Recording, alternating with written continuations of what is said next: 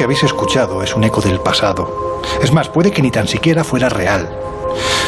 Pero también puede que sí. Así que para desentrañar dudas sobre alguno de los mitos más grandes de la historia, hoy abrimos las puertas del Colegio Invisible para hablaros de los continentes perdidos y especialmente del más conocido de todos ellos, la Atlántida. Porque, como vais a poder ver en los próximos minutos, vamos a traer hasta aquí a las voces más autorizadas en este asunto y como veréis, hay motivos y argumentos más que suficientes para pensar que existió. Venga, que abrimos las puertas del Colegio Invisible. Hoy visitamos los continentes perdidos. En los años 60, astrofísicos como Joseph Allen Hynek, asesor de Steven Spielberg en encuentros en la tercera fase, o el francés Jacques Vallée, fundaron un colectivo secreto para investigar las anomalías que se producían en los cielos del planeta. La conclusión a la que llegaron es que la ciencia, en muchos casos, no podía explicar lo que estaba sucediendo. Aquel colectivo fue conocido como el Colegio Invisible.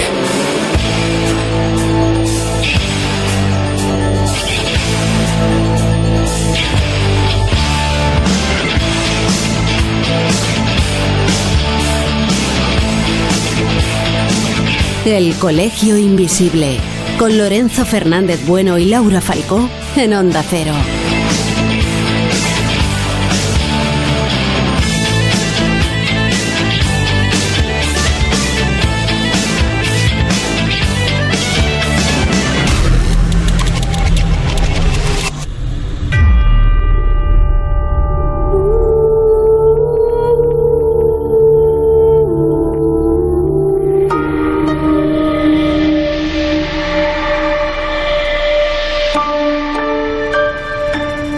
Continentes hundidos, desaparecidos en la noche de los tiempos. Vamos, que hace tanto que ya forman parte del mito, de eso que llamamos leyenda. Pero ojo, solo hay que echar un vistazo a la actualidad para descubrir interesantes investigaciones, yo diría que interesantísimas, porque vienen a demostrar que a verlos los hubo. El último confirmado, además, con un nombre, bueno, pues propio del Señor de los Anillos. Se llama Zenlandia, ¿verdad, Laura? Pues sí, según revelan las últimas investigaciones internacionales, este continente, que en su momento estaría unido a Australia y a la Antártida, hablamos de hace 80, 85 millones de años, en un momento dado, pues estos tres continentes se separaron, los tres conformaban un macrocontinente que han denominado como Gondwana, y al separarse, pues lo que es eh, Zelandia sufrió al cabo de un tiempo pues eh, un gran terremoto. Sabemos que probablemente ese gran terremoto, esos movimientos sísmicos que además produjeron luego drásticos cambios en la elevación de ese continente, eh, sabemos que fueron producidos probablemente por las antiguas fallas vinculadas a la formación del actual anillo de fuego del Pacífico Occidental. De hecho, es allí, en el sureste del Pacífico Occidental, donde está sumergido lo que era la antigua Zelandia. Hablamos de que esos cambios de elevación pudieron darse entre 50 y 35 millones de años atrás. ¿Y qué es lo que actualmente nos queda visible? Pues únicamente las montañas más altas, que son Nueva Zelanda y Nueva Caledonia. Por otro lado, hemos de tener claro que los análisis que se han realizado eh, han llegado a la conclusión de que este continente podría tener el doble del tamaño de la India. Hablamos de 4,9 millones de kilómetros cuadrados, o sea, vamos, pequeñito. Continentes hundidos. Pues es un terremoto que provoca que en un periodo de tiempo geológico mínimo, bueno, pues estos tiempos geológicos son así, hablamos de 5 millones de años, esta superficie gigantesca y emergida desapareciese bajo las aguas. A ver, no es un día y una noche como asegura el mito del filósofo griego Platón, pero ya sabemos que las leyendas generalmente vienen muy adornadas y a veces pues son un poco exageradas. A veces lo son, otras no. Pues hombre, el tiempo y el boca orejas siempre terminan por deformar y por maximizar muchas de las historias que nos llegan. Eso mm, siempre ha sido así.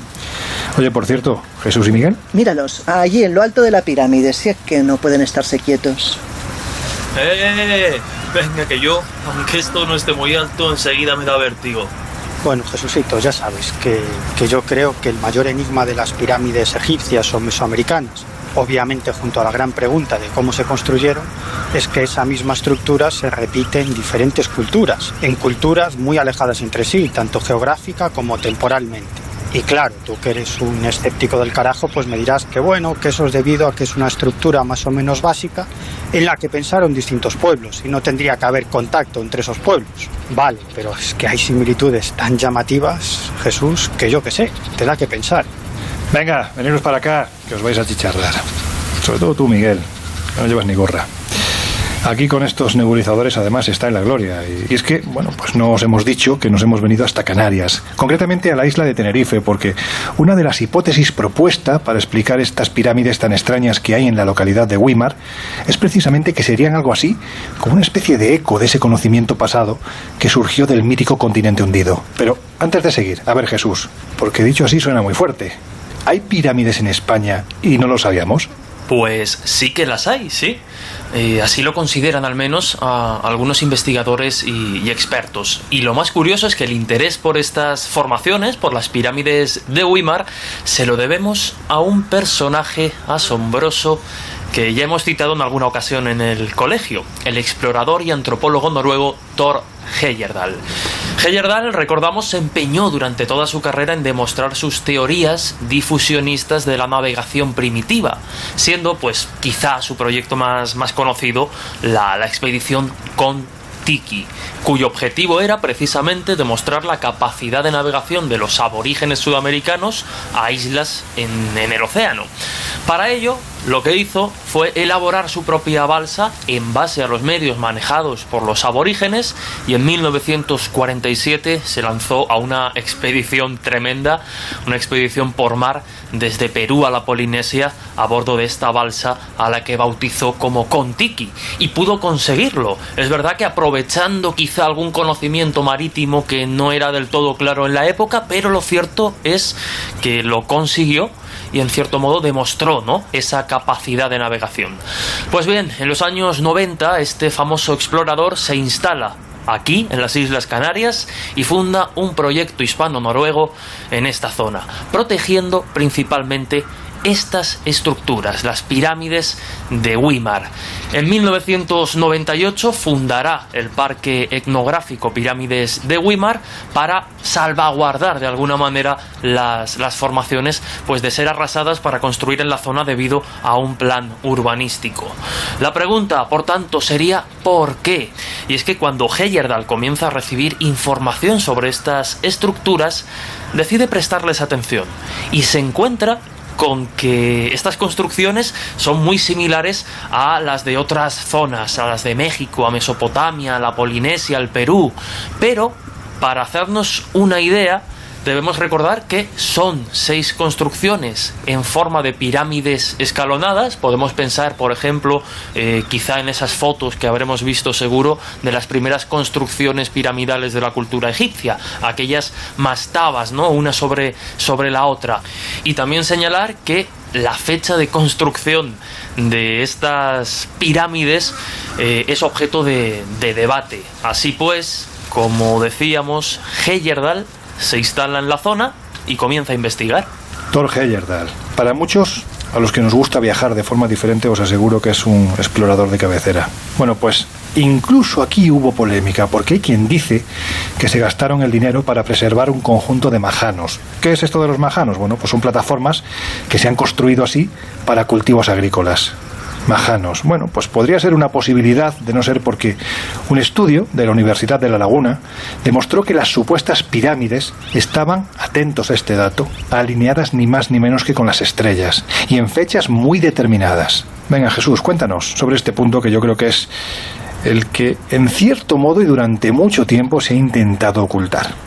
Pues efectivamente, como, como, decíamos, las hipótesis que se han planteado para intentar explicar estas formaciones son varias, desde la que citabas de los majanos, como esa formación eh, pues construidas eh, para limpiar el terreno para, para, la agricultura y se van acumulando de esa forma eh, los restos y las piedras que, que entorpecen la, la plantación. Y Luego se ha demostrado algo que desde luego nos hace replantearnos muchas cosas o nos pone sobre aviso porque claro descartaría precisamente esta posibilidad y es que en el año 1991 los profesores Belmonte, Esteban y Aparicio, investigadores todos del Instituto Astrofísica de Canarias, descubren que este complejo está orientado astronómicamente. Por lo tanto, ya vemos una intencionalidad más concreta, vemos una forma de plasmar algo con la construcción de estas formaciones, de estas pirámides. Este complejo señala, por un lado, la puesta de sol el día del solsticio de verano y por otro, la salida del sol el día del solsticio de invierno. Estos investigadores, insistimos, del Instituto de Astrofísica de Canarias, descubrieron también el fenómeno de la doble puesta del sol el día del solsticio estival. Claro, como decíamos, las orientaciones solsticiales hicieron pensar a algunos que las pirámides podían atender a construcciones antiguas, a construcciones, por ejemplo, de los guanches, ¿no? que sería esa cultura primitiva de, de la zona. Pero como digo, hay una posibilidad bastante llamativa y desde luego no menos sugerente.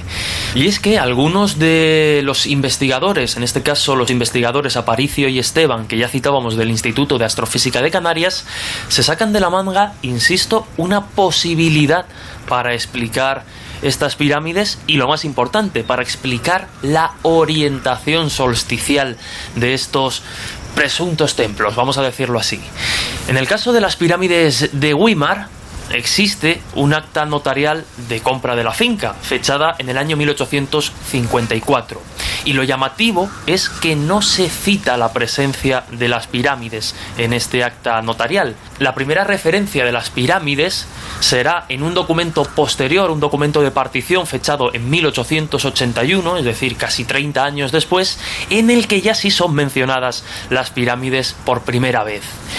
Con estos datos y si añadimos la fuerte presencia masónica, ya no solo en Canarias, sino también en España en el último tercio del siglo XIX, y pensamos que la orientación astronómica es una especie de simbolismo solsticial en la masonería, y también, un dato interesante, el hecho de que Antonio Díaz Flores, el propietario de la finca desde el año 1854, era masón.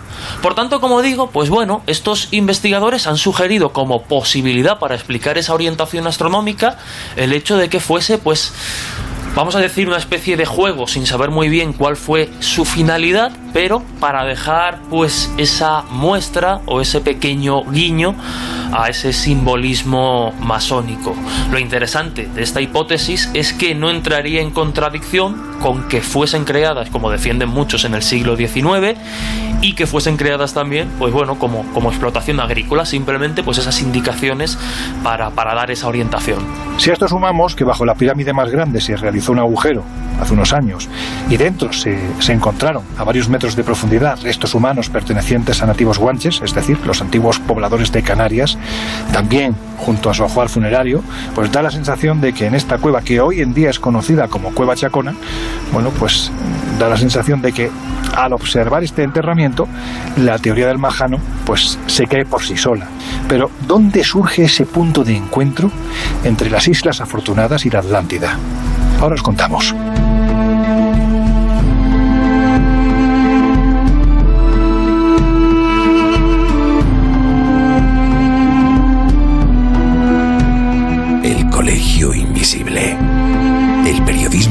Misterio ya está aquí, en Onda Cero.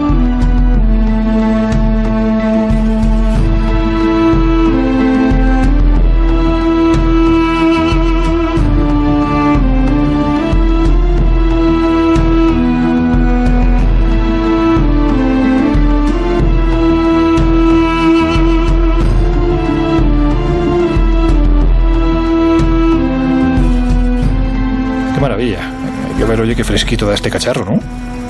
Cuando llegue a Madrid me voy a comprar uno. Ay, pues sí, la verdad, es que con estos calores que se notan ya, un poquito de corrientita no va mal. Bueno, pues yo por encima de 40 grados me siento estupendamente. Ya me conocéis, soy un gallego un poquito raro, al que le gusta el sol y, y el calor.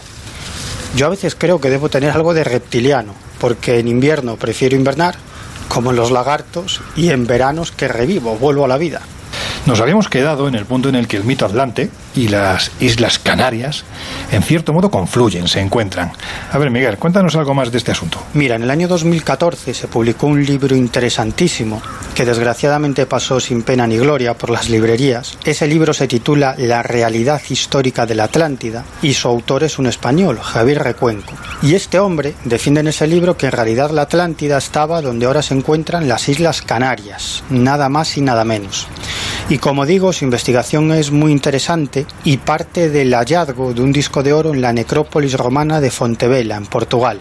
Y es que Javier Recuenco se dio cuenta de algo muy sorprendente, y es que en este disco eh, hay representado un esquema básico de la estructura de Atlantis, que es la capital de la Atlántida pero una estructura de Atlantis contemplada desde lo alto, porque la estructura que aparece reflejada en ese disco de oro encontrado en esa necrópolis romana de Portugal coincide plenamente con la descripción que hace Platón de la Atlántida.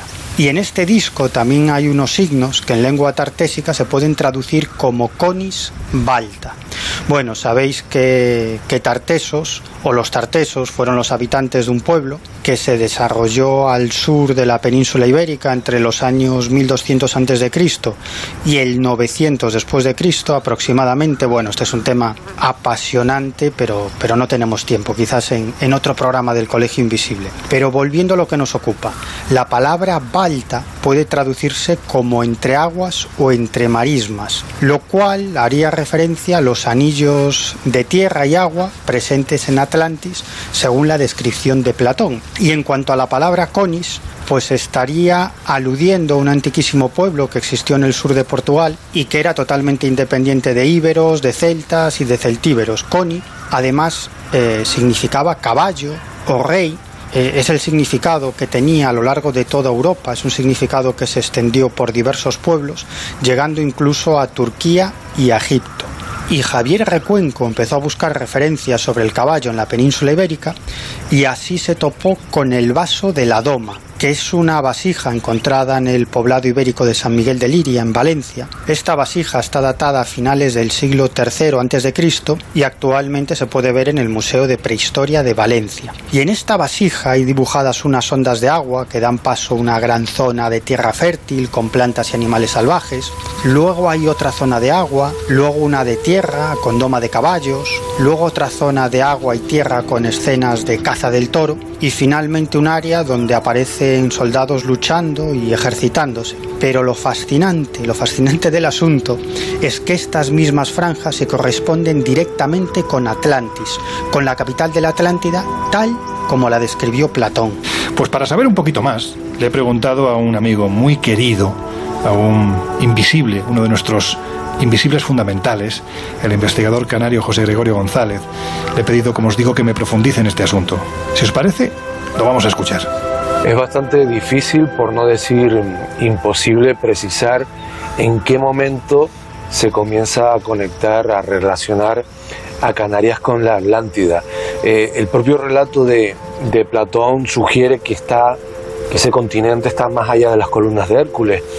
Y bueno, más allá de las columnas de Hércules nos encontramos eh, al archipiélago. Por lo tanto, es posible que los primeros viajeros que decidieron hacer incursiones en, ese, en esa zona tenebrosa del mundo conocido, pues se tropezaran eh, eh, involuntariamente incluso con el archipiélago canario y establecieran esas primeras conexiones, ¿no? esa posibilidad es una de, que, de las que se barajan entre los historiadores.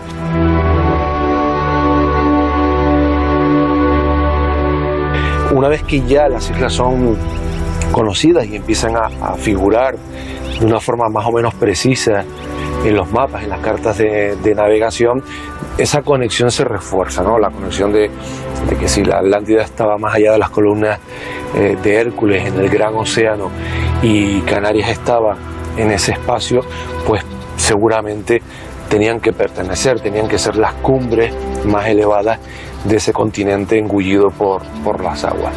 Ahí empieza un poco la, la conexión. Desde un punto de vista, digamos, más riguroso, evidentemente las Islas Canarias son de origen eh, volcánico, no pertenecen a un continente sumergido, pero hay una forma de conciliar, por lo menos esa es la que nosotros defendemos, el mito, la historia, la civilización eh, Atlante de haber existido y el archipiélago canario.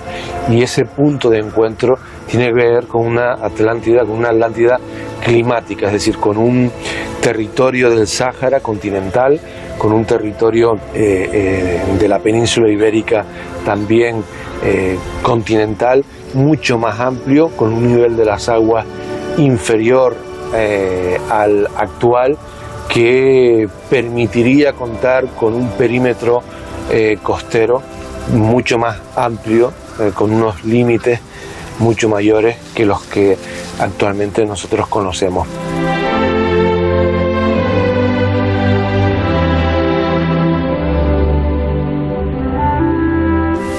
Lógicamente, cuando hablamos de las pirámides en Canarias, eh, evidentemente el lugar que aparece en la mente de todos aquellos a los que nos gustan estas temáticas son las que se ubican en este lugar en el que ahora nos encontramos, en Weimar. Pero hay que decir que no solo existen en este lugar. De hecho, se han encontrado otros amontonamientos de piedra o realmente estamos hablando de algo que fue realizado en un pasado muy remoto por los habitantes de las islas. Bueno, pues eso es lo que se ha encontrado en otras islas, como nos cuenta José Gregorio González. Las pirámides de Weimar son las más conocidas, pero también las de Icogui, de Isora.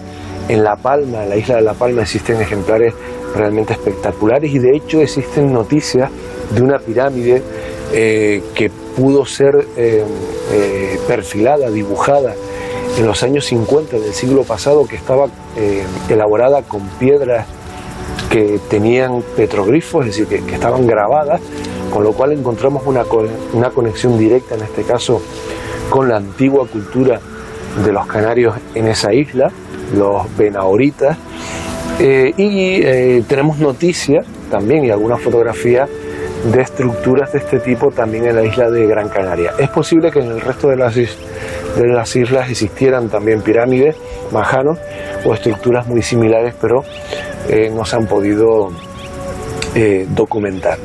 Un elemento interesante que añadió eh, que añadió de alguna forma fuego a, o leña al fuego, mejor dicho, eh, es el de las orientaciones astronómicas que pudieron ser constatadas para las pirámides de Weimar eh, mediante estudios arqueastronómicos y que con el paso del tiempo también han sido aplicables a estructuras, por ejemplo, de Ico de, de los Vinos. Y que nos hablaría de orientaciones principalmente a los eh, solsticios de verano y de invierno de los ejes principales de algunas de estas pirámides. Eh, bueno, la propuesta para poder mm, de alguna forma explicar este factor arqueoastronómico un tanto eh, extraño o incómodo para quienes sostienen que se trata de estructuras meramente agrícolas es que fuese producto de la casualidad o que siguiesen en su construcción histórica o moderna, pues alguna tradición anterior de la que se habría perdido la memoria, pero que de alguna forma fue imitada por los agricultores cuando limpiaron sus, terrenos. Básicamente, lo que viene a decir esta hipótesis es que los agricultores se pudieron haber fijado en estructuras previas eh, que existían y que estaban en desuso y en estado de ruina e imitaron ese modelo, esa orientación y por lo tanto, en este caso, el, efecto logrado de orientación tendría un carácter imitativo más que intencionado en sí mismo. ¿no? Para que sepáis de lo que os estamos hablando, ya estamos colgando en nuestras redes sociales, tanto en arroba cole en Twitter como en el Colegio Invisible en Onda Cero, en Instagram y en Facebook, estamos colgando, como os decimos, fotografías de, de estas pirámides. La verdad es que son espectaculares. Se podrá pensar que son creaciones para albergar algún tipo de cultivo o similar, o se podrá creer que precisamente esa orientación astroarqueonómica, vaya palabra, de la que nos hablaba José Gregorio, bueno, pues mm, nos lleva a pensar que este lugar fue construido a conciencia para llevar a cabo una serie de rituales coincidentes con determinados momentos del año. Bueno, que cada uno piense lo que quiera, porque lo cierto es que el debate a día de hoy, en pleno siglo XXI, continúa tan vivo como en el momento en el que se decidió crear este fantástico parque. El Colegio Invisible y estás en el verano más misterioso.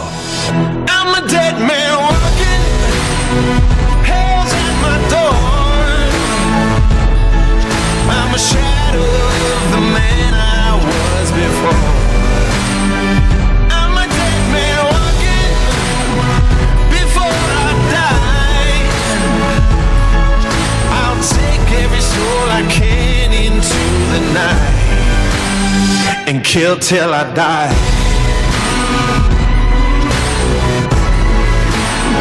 And kill till I die.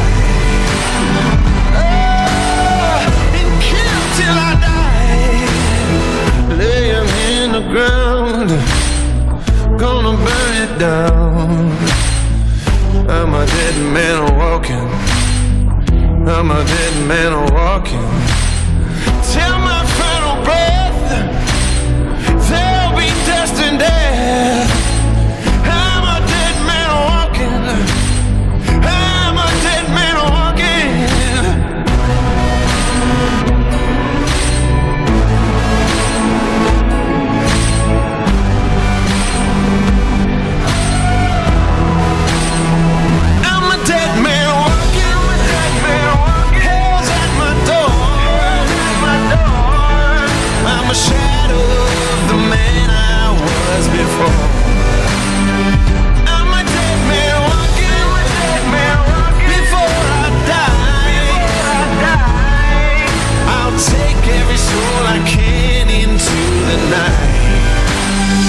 Kill.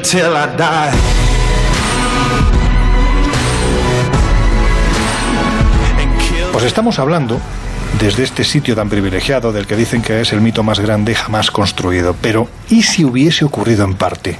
¿Y si en el pasado hubiese ocurrido algo lo suficientemente brutal como para que los ecos de ese apocalipsis atravesasen los milenios llegando ni más ni menos que hasta nuestros días? Y lo más importante, dentro de esta colección de Isis, ¿y si hubiese argumentos para la creación de un mito tan descomunal? Porque una parte del mismo realmente ocurrió. Lo vamos a ir desgranando en los próximos minutos con un buen puñado de voces autorizadas, que además son buenos amigos. Pero antes, si os parece, vamos a intentar dejar claro el asunto del que estamos hablando, porque estamos dando por sentado que todos y todas sabéis qué es la Atlántida, cómo nace el mito y de qué manera se extiende a lo largo de los siglos para llegar hasta el día de hoy. Y es posible que no lo sepáis, así que vamos a profundizar un poquitín en ello.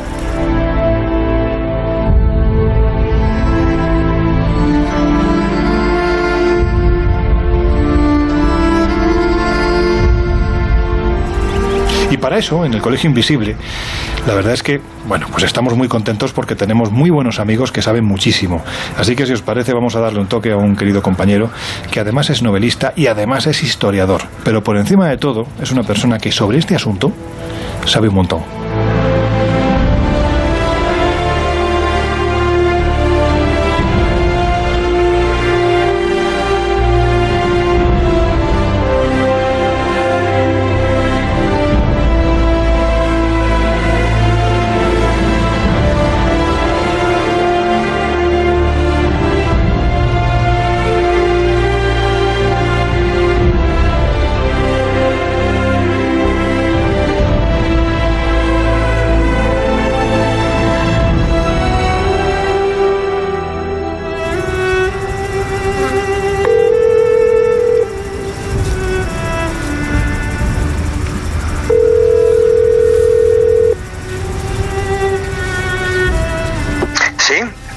Mariano, ¿qué pasa, hombre? ¿Cómo estás? Hola Lorenzo, ¿qué tal?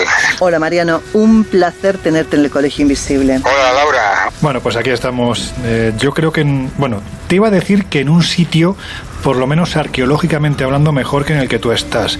A nivel geográfico, ahí ya tengo que reconocer que, bueno, pues es mi, mi particular debilidad, ¿no? La Tierra Cántabra. Nosotros estamos ahora mismo justo en el complejo de las pirámides de Weimar, con lo cual te puedes hacer a la idea del tema de- del que estamos hablando. Bueno, pero yo estoy a un paso de Altamira, así que desde el punto de vista arqueológico creo que también os gano. Tú siempre tienes respuesta, ¿eh? bueno, pues para quienes no sepan de quién es la voz que está sonando al otro lado del teléfono, pues os voy a contar que Mariano Fernández Urresti, que es esta persona que amablemente nos está atendiendo, es licenciado en Geografía e Historia por la Universidad de Cantabria, fue durante un tiempo, no sé si todavía lo eres, eh, asesor del Consejo de Radio Televisión Española, también en la Comunidad Cántabra. Lo fui. Lo fuiste. Bueno, de lo que no hay duda es que eres autor de casi una veintena de libros, seguramente ya has pasado la veintena. Sobre 27. 27 ya. Sí. Claro, yo te conozco, yo te conozco y, y sé tu capacidad de producción literaria que me hace en muchas ocasiones maldecirte. Pero bueno, eso lo vamos a dejar en el contexto más privado porque 27 libros, pues eso, sobre enigmas históricos, entre los que vamos a destacar novelas como Las violetas del círculo Sherlock, La tumba de Verne, Ágata escribía con sangre, Los fantasmas de Becker o El enigma Dickens, una obra con la que lograste el prestigioso premio Jaén en el año 2018. Y de hecho recientemente Almuzara ha publicado tu última novela, La espada del diablo, así que si te parece antes de meternos con los mitos, cuéntanos porque en este nuevo thriller histórico que dirían los horteras, mezclas templarios, cátaros y hasta el mismísimo diablo. Sí, es una novela que puede gustar a quien le guste la novela histórica, pero sobre todo a los que les apasionen los enigmas templarios, el misterio cátaro, ahí tienen un festín. Y también a los que les gusten pues las novelas de, asesinato, la novela negra. Y la idea surgió cuando, después de visitar algunos de los escenarios de, de la misma, pues tuve noticia de la existencia de una línea imaginaria, pero real, que a lo largo de miles de kilómetros enlaza a siete monasterios, todos ellos vinculados con el mito de la lucha del arcángel eh, San Miguel con el diablo. Esos monasterios, eh, pues eh, comienza esa línea en, en Irlanda, en Sky Michael, por ejemplo, que es un lugar donde probablemente muchos se sitúen de inmediato si digo que ahí es donde está recluido Luke Skywalker en la última de las entregas de la Guerra de las Galaxias y se prolonga en el, a lo largo de miles de kilómetros, como decía, hasta, hasta el Monte Carmelo. Y entonces, bueno, pues tuve la idea de generar un thriller, como tú decías antes, a lo largo de, de ese itinerario mágico donde se mezcla pues las cosas que a nosotros nos apasionan, los enigmas, naturalmente, y ese enfrentamiento entre el bien y el mal que representan San Miguel y el diablo. Pues hechas de las presentaciones, si te parece, vamos a otro de tus libros. Yo creo que es uno de los menos conocidos, pero que tiene mucho que ver con el asunto que estamos tratando hoy en el Colegio Invisible, Camino de la Atlántida.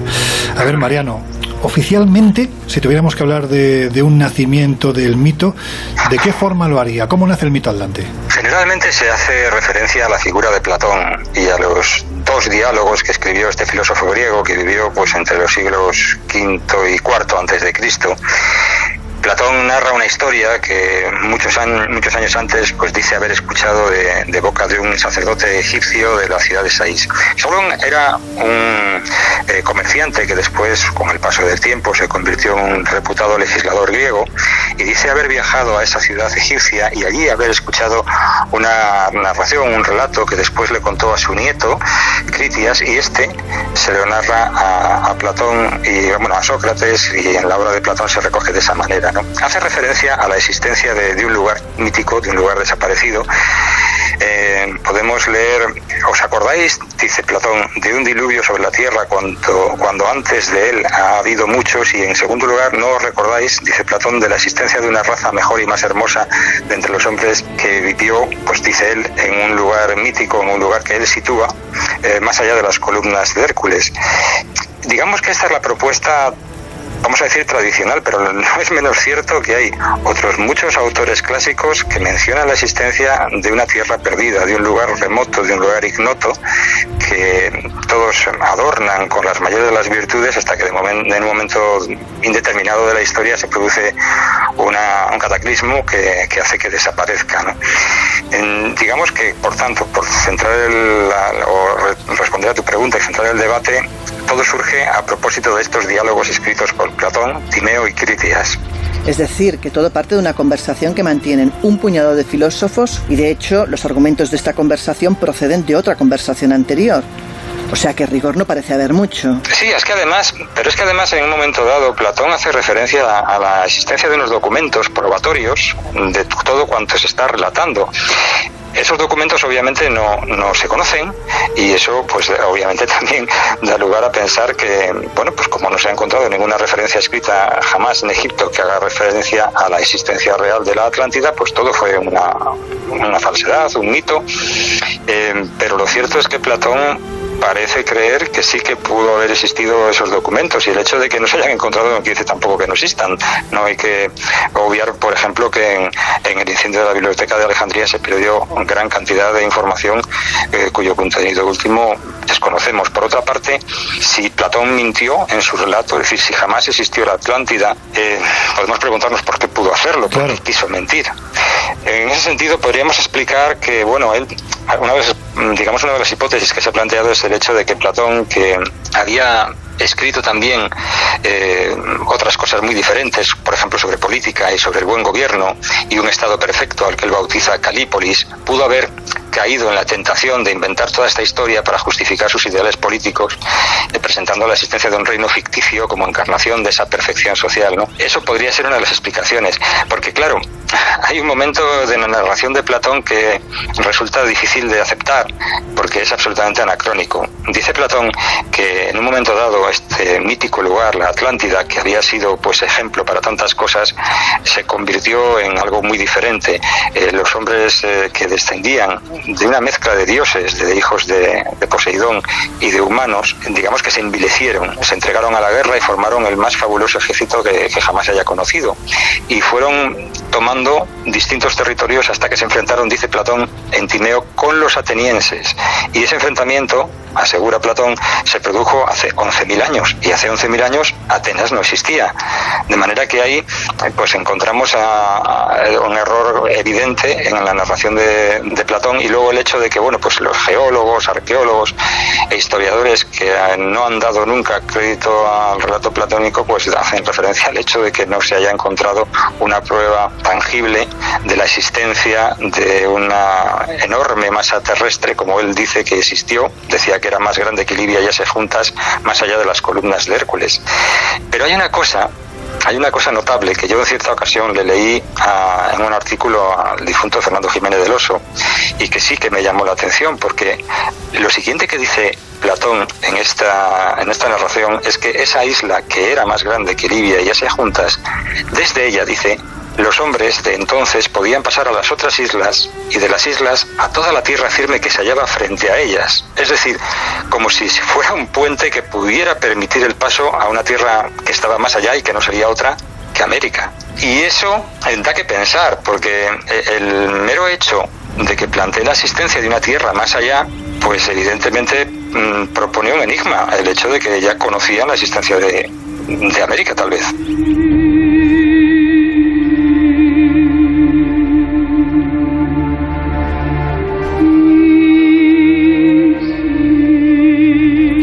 Bueno, ahí tienes eh, en un sitio como el que estamos ahora mismo, que bueno, sabes que está tremendamente vinculado a la figura de Torque Yerdal. Él ya demostró en su momento que hace 3, 4 mil años, en sus teorías difusionistas, el mundo estaba interconectado porque el hombre de aquel tiempo era capaz de navegar, cosa que la historiografía oficial, y tú eres historiador, ha negado, pues yo creo que ha negado y sigue negando.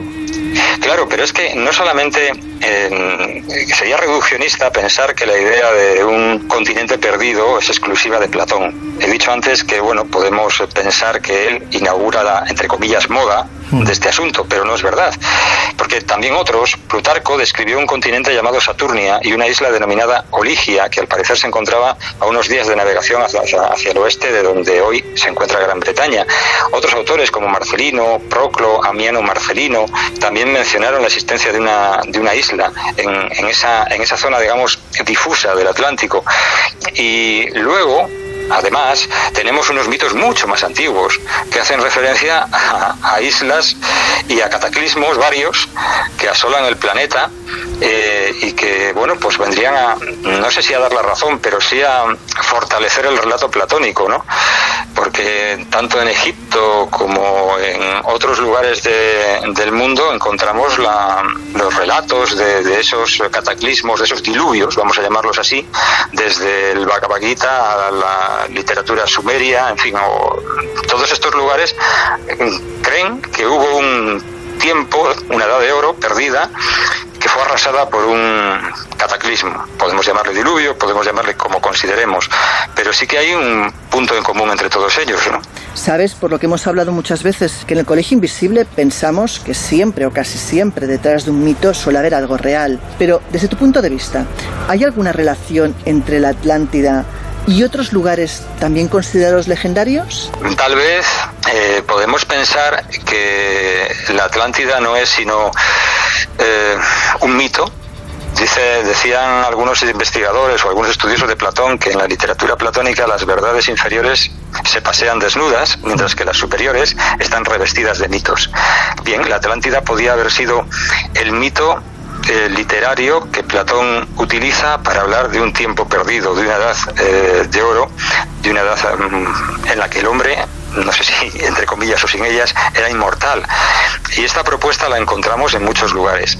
La gracia de todo esto sería pensar que, de igual manera que en el relato bíblico se nos propone un diluvio y unos supervivientes, la familia de Noé, en otros lugares sucede igual. Es decir, también hay unos supervivientes. Y la pregunta podría ser, ¿y si este mito platónico no fuera sino la metáfora de la destrucción de un mundo anterior, de una civilización anterior, y Noé no fuera un nombre individual, sino un conjunto o un grupo humano? Y que estos, Noés, o supervivientes de ese mundo perdido hubieran llegado a distintos lugares después y hubieran proporcionado conocimientos, etcétera, ¿no? Eso podría explicar para mí, mira, Lorenzo, si un me dices, elige un tiempo histórico al que viajaría si te fuera posible, yo elegiría el, el, modo, el momento en el que se produjo la revolución neolítica. Porque ahí, de una manera súbita y casi coordinada en distintos lugares, aparece la cerámica, sí, desde luego, la agricultura, naturalmente, pero también la escritura.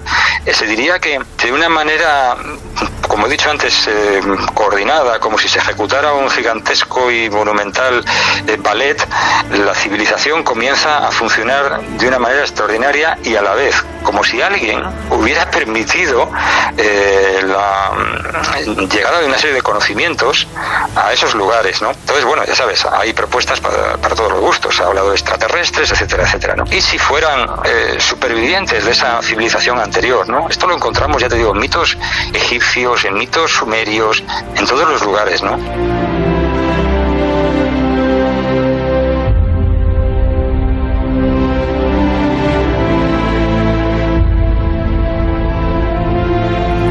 Todo esto, bueno, en cierto modo quedaría bajo el paraguas de ese mito que sería la Atlántida, ¿no? Esa realidad que, que pudo ocurrir. Bueno, pues estamos elucubrando y como elucubrar mola mucho, si te parece, continuamos. Voy a otro y si, si en realidad estuviésemos hablando de que esto ocurrió, quizás de diferente forma, pero ocurrió, y de aquel, bueno, en cierto modo lo que me estás diciendo, ¿no? De aquel mundo perdido, pues hubiese habido incluso hasta supervivientes. ¿Tú crees que sería posible seguirles el rastro de alguna forma, bien sea a través de, de ese conocimiento común que parece haber en determinadas culturas del pasado? Por ejemplo, cuando hablamos del diluvio, es que estamos hablando de que más de 400 pueblos del pasado representan de una forma u otra el mito del diluvio. Pues hombre, no será tan mito cuando pueblos que no han coincidido cronológica ni geográficamente, que es lo más importante, hablan de lo mismo, ¿no? Claro, mira, en el Bhagavad Gita, por ejemplo, donde dice hay un, diálogo entre Krishna y un discípulo suyo, Arjuna, y hace referencia a la existencia de que, o, el suceso que se produjo durante siete días, todas las criaturas que me ofendieron, decía Krishna, serán destruidas por un diluvio. Toma siete hombres, eh, propone a su discípulo siete hombres piadosos, sus mujeres, y durante 40 días y 40 noches pues se producirá esta destrucción, etcétera, etcétera. En el sumerio es lo mismo. El último de la lista de los, de los reyes sumerios fue Cisudra, y también el único superviviente del diluvio. Eh, eh, cuenta cómo su dios le ordenó construir una nave en la que se refugió con su familia con animales. En la epopeya de Gilgamesh, eh, un rey que gobernó en Uruk hace pues 4.600 años aproximadamente y prolongó su gobierno, curiosamente, por espacio de 126 años, al modo de Noé, aquella gente no tenía prisa para morir, pues visitó a un hombre llamado Utpanispid y que, que, también decía cosas extraordinarias, hablaba de dioses que le habían dado el secreto de la vida eterna, era el único superviviente de un diluvio eh, que decretó el dios Enki, en fin, en, donde tú quieras buscar, encontrarás en las tierras nórdicas, también encontramos relatos similares, siempre se nos propone esta misma historia, ¿no? Podría haber ocurrido, Lorenzo, que cuando el cristianismo mm, pues eh, se apropió o bebió de las fuentes varias en las que se, con las que se construyó después el relato bíblico, pues hubiera cristianizado, valga la redundancia, o atribuido para su propio beneficio determinados conocimientos y construyó el mito del paraíso y, de, y del Edén. Una cosa que tampoco se extraña, ¿no, Mariano? Sí, claro, es lo mismo que tenemos en, yo que sé, el Jardín de las Hespérides, eh, donde había unas manzanas de oro que proporcionaban la inmortalidad. Eh, la misma historia en muchos lugares, ¿no? Entonces la pregunta es, como tú dices, vamos a suponer, porque suponer es gratis todavía, hubo una destrucción y hubo unos supervivientes. ¿A dónde fueron a parar? Bueno, pues pueden haber sido los que fueron interpretados como deidades en muchos lugares.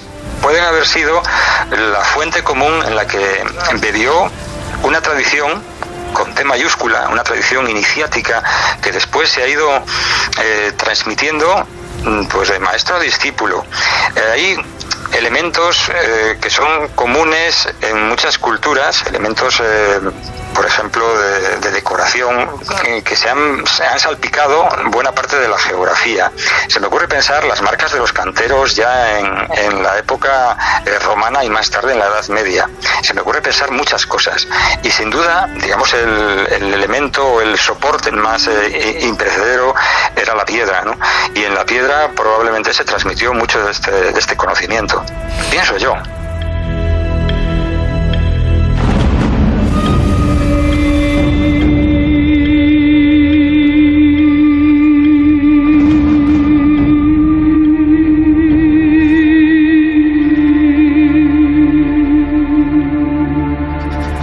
Fíjate, es que la verdad es que nos asomamos a través de esta pequeñita ventana que nos queda, ¿no? Ese pasado fascinante. Y es que, bueno, a, mí me da la sensación de que deja a novelas como El Señor de los Anillos, como si realmente El Señor de los Anillos fuera un libro de historia en comparación con, con lo que parece que ocurrió en ese pasado, ¿no? Es que Mira, hace un momento estaba yo leyendo otra cosa bien distinta, pero que nos puede servir. Por ejemplo, el arte paleolítico, ¿vale? Se prolongó durante 25.000 años, desde Andalucía hasta los Urales.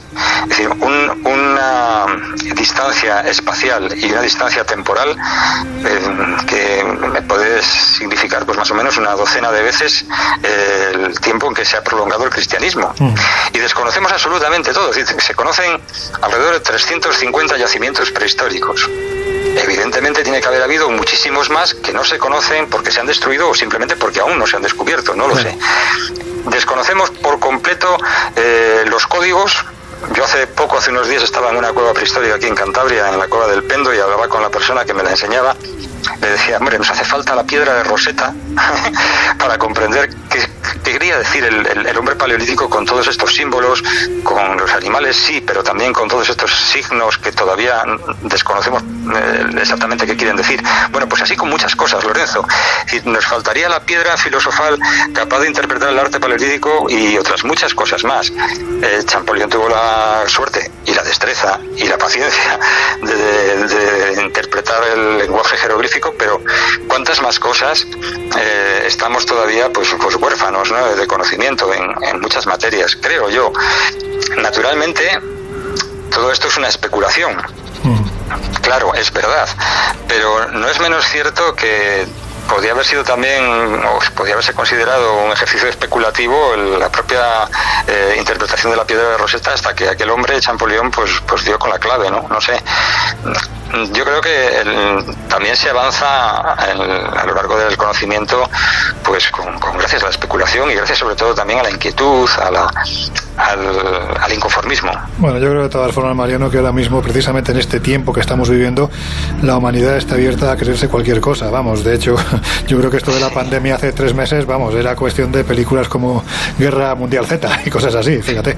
en fin. Es, es, verdad, porque, a ver, es que ayer antes de ayer me preguntaban en una emisora de radio a, a propósito de, bueno, parece como que una vez que llegó el siglo XIX y con él la luz eléctrica, la magia, el misterio, todo aquello que había envuelto a la humanidad hasta ese instante desapareció, se, se, perdió o todo quedó expuesto a la luz de la razón.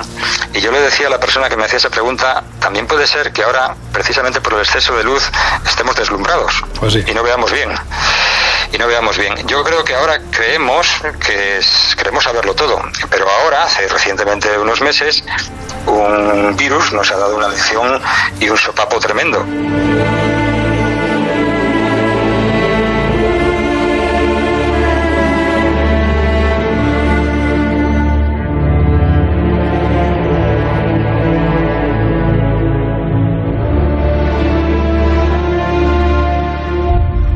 Dicen que la Atlántida era un pueblo de sabios y fue precisamente esa sabiduría la que les hizo estar muy por encima de otros pueblos, pero también les llevó a ser soberbios y según la mitología fueron los dioses que decidieron entonces castigarlos. Pero ¿Tú crees que quedan vestigios de ese conocimiento antiguo? Bueno, a lo mejor resulta que todos nosotros somos herederos de, en fin, eh, de aquel conocimiento. Mm, Me explico, es decir, hay, hay cosas que pueden ir eh, en, en los genes del ser humano, es decir, la- la- todos construimos con ladrillos ajenos. Eh, también cuando escribimos, leemos a otros para después nosotros poder escribir a- a- pues, por nuestra parte nuestras propias teorías, nuestras propias ideas. De manera que, quién sabe. Lo que sí parece cierto es que el hombre tiene cierta tendencia a repetir eh, cíclicamente los hechos. Yo creo que no somos tan diferentes del hombre paleolítico, regreso al ejemplo que hace un momento planteaba, ni mentalmente ni, ni en muchas más cosas, y es probable que tampoco seamos muy diferentes de esa supuesta o mítica civilización que desapareció. Por tanto, si no somos muy diferentes y podemos cometer los mismos errores, es posible que nos aguarde el mismo futuro. Pues con esa reflexión nos vamos a quedar. Queríamos en, este momento poner una, bueno, pues un- una inflexión ¿no? dentro de esta historia que estábamos contando, porque bueno, partíamos de la idea de que quizás había que enmarcarla. No todos los oyentes, no todas las oyentes saben qué es esto del mito de la Atlántida. Yo creo que hemos acudido a la persona que mejor nos lo ha podido transmitir. Así que Mariano, te lo agradezco de corazón que nos hayas visitado en el Colegio Invisible, que vuelvas, volverás en un futuro. Y a quienes nos están escuchando, no lo dudéis. Para el verano, Mariano tiene esa capacidad de escribir como narra. La espada del diablo, editorial Almuzara. Mariano, un abrazo muy fuerte para Tierruca, para ti, para la familia y nos vemos dentro de muy poco. Pues muchísimas gracias. Me hace mucha ilusión participar en el Colegio Invisible. Primero porque lo hacéis vosotros y segundo porque el propio nombre alude a un libro que yo creo que es pues también mítico, ya que hablamos de eso, mítico para todos los que nos gustan los misterios. Un libro mágico como fue ese pasado. Un abrazo muy fuerte. Igualmente.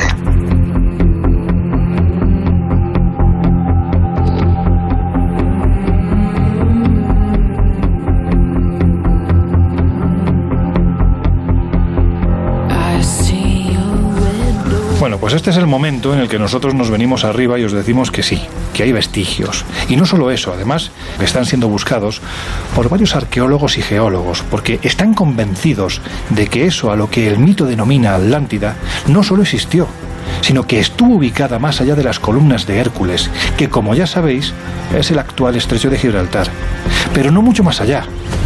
Ahora seguimos con ello. Inside myself and see my heart is black. No colors anymore. I want them. El Colegio Invisible en Onda Cero.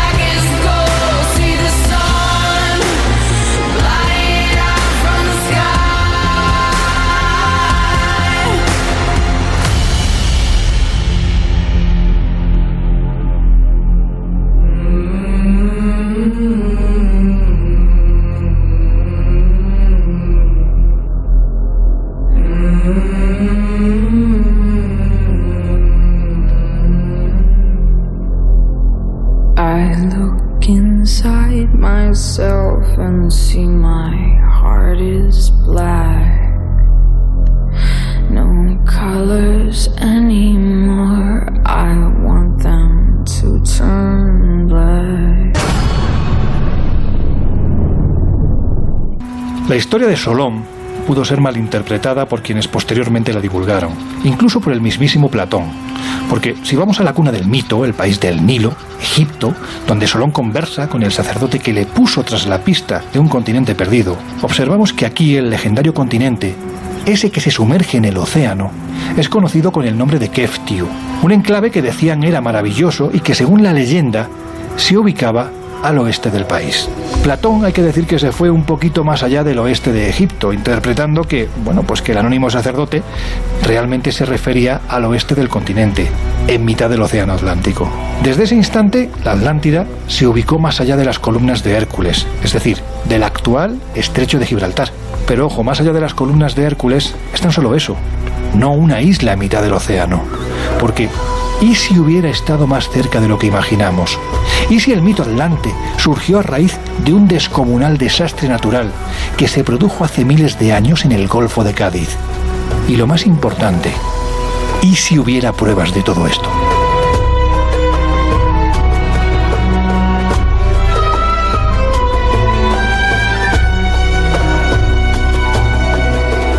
Antes de meternos de lleno en la investigación que desde hace años están llevando a cabo dos personas que son dos buenos profesionales y por encima de todo dos buenos amigos a los que en unos minutos vais a escuchar. Laura, primero, ¿es posible que en un tiempo muy pasado hubiese continentes en mitad del Atlántico?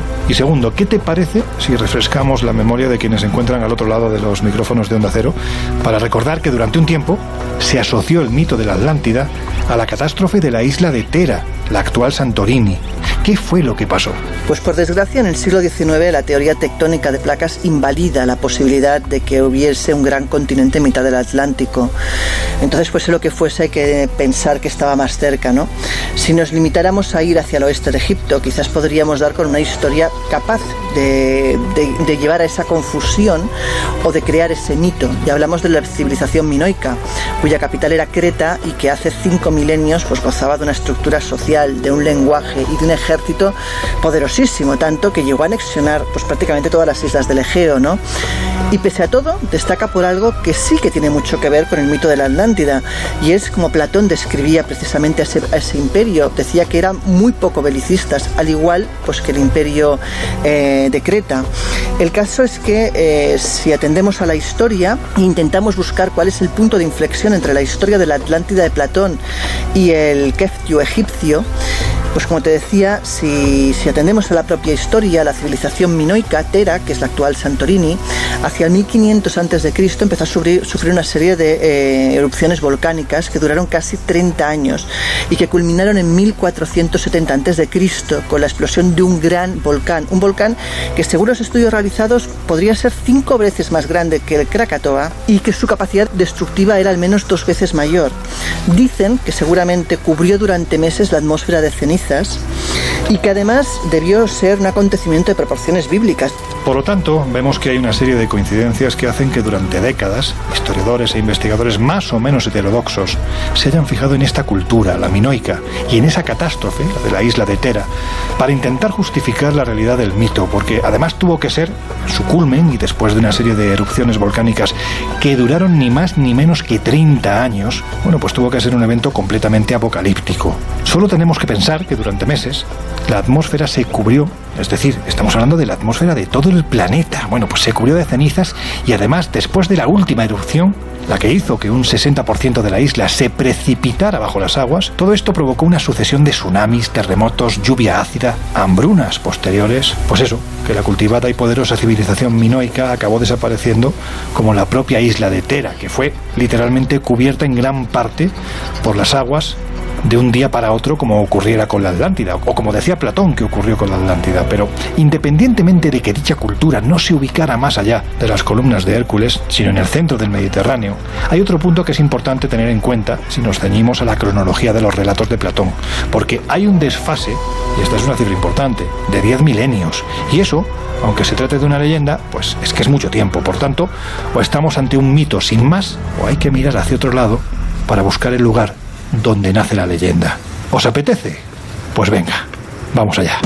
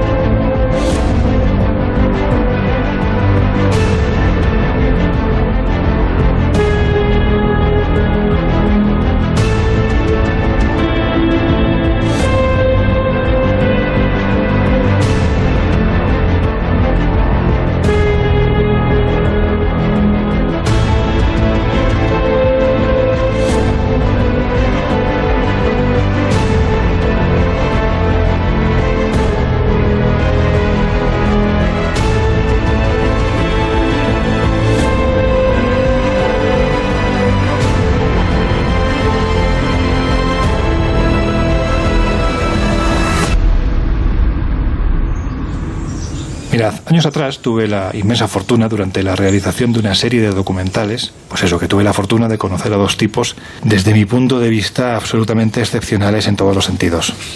Excepcionales por su preparación, por su conocimiento y por encima de todo por su valentía. Supe de ellos a raíz de un documental que realizó en 2011 National Geographic, titulado Finding Atlantis. Os pongo en antecedentes. En este interesante trabajo, un equipo internacional comandado por el profesor de la Universidad de Hartford, en Connecticut, Estados Unidos, Richard Freud se llamaba, bueno, pues este hombre creía haber localizado indicios del mito justo bajo las marismas del Parque Nacional de Doñana, en Huelva. Para validar sus tesis, el equipo de geólogos y arqueólogos se apoyó en fotografías de satélite, radares capaces de penetrar la Tierra, cartografía digital y tecnología submarina. Y entonces llegaron las conclusiones, ¿verdad, Laura? Pues sí, el profesor Freun confirmó que el final de la ciudad vino en forma de cataclismo. Hablamos de un terremoto y probablemente de un brutal tsunami parecido al de Japón de 2011 más o menos. Y no era un tema para tomárselo a broma, ya que encima detrás estaba pues la todopoderosa National Geographic.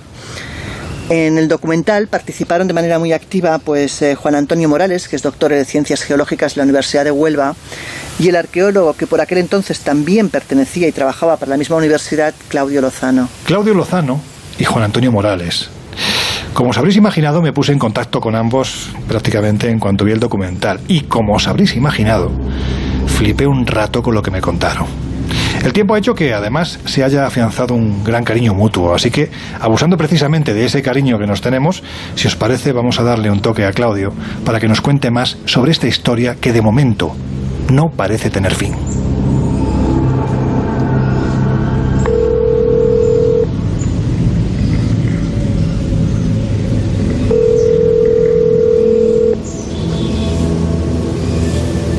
¿Sí? Claudio, ¿cómo estás? Hombre, soy. Lorenzo. Muy bien, ¿qué tal, Lorenzo? Bueno, pues estoy en un sitio que yo sé que a ti te gusta mucho, porque estamos en, en las Islas Canarias, que también tiene mucho yacimiento arqueológico. Ahora vamos a decir quién es la persona que se encuentra al otro lado del teléfono, pero lo primero decirte que hace tiempo que no hablo contigo y me apetecía muchísimo tenerte además en este programa en el que estamos tocando un tema que, bueno, pues que tú conoces sobradamente y que además estás investigando en profundidad. Sí, siempre un placer charlar contigo, Lorenzo, y más de estos temas que, que, que hablan de esa, de esa cultura mítica y que hablan de, de esos sitios sumergidos que a mí me apasionan. Bueno, pues para que se hagan nuestros oyentes a la idea de quién es la persona que se encuentra al otro lado del teléfono, os diré que Claudio Lozano estudió Historia y Arqueología en la Universidad de Huelva y en la Universidad Internacional de Andalucía y se formó como buzo profesional en el Centro Técnico de Buceo en Barcelona.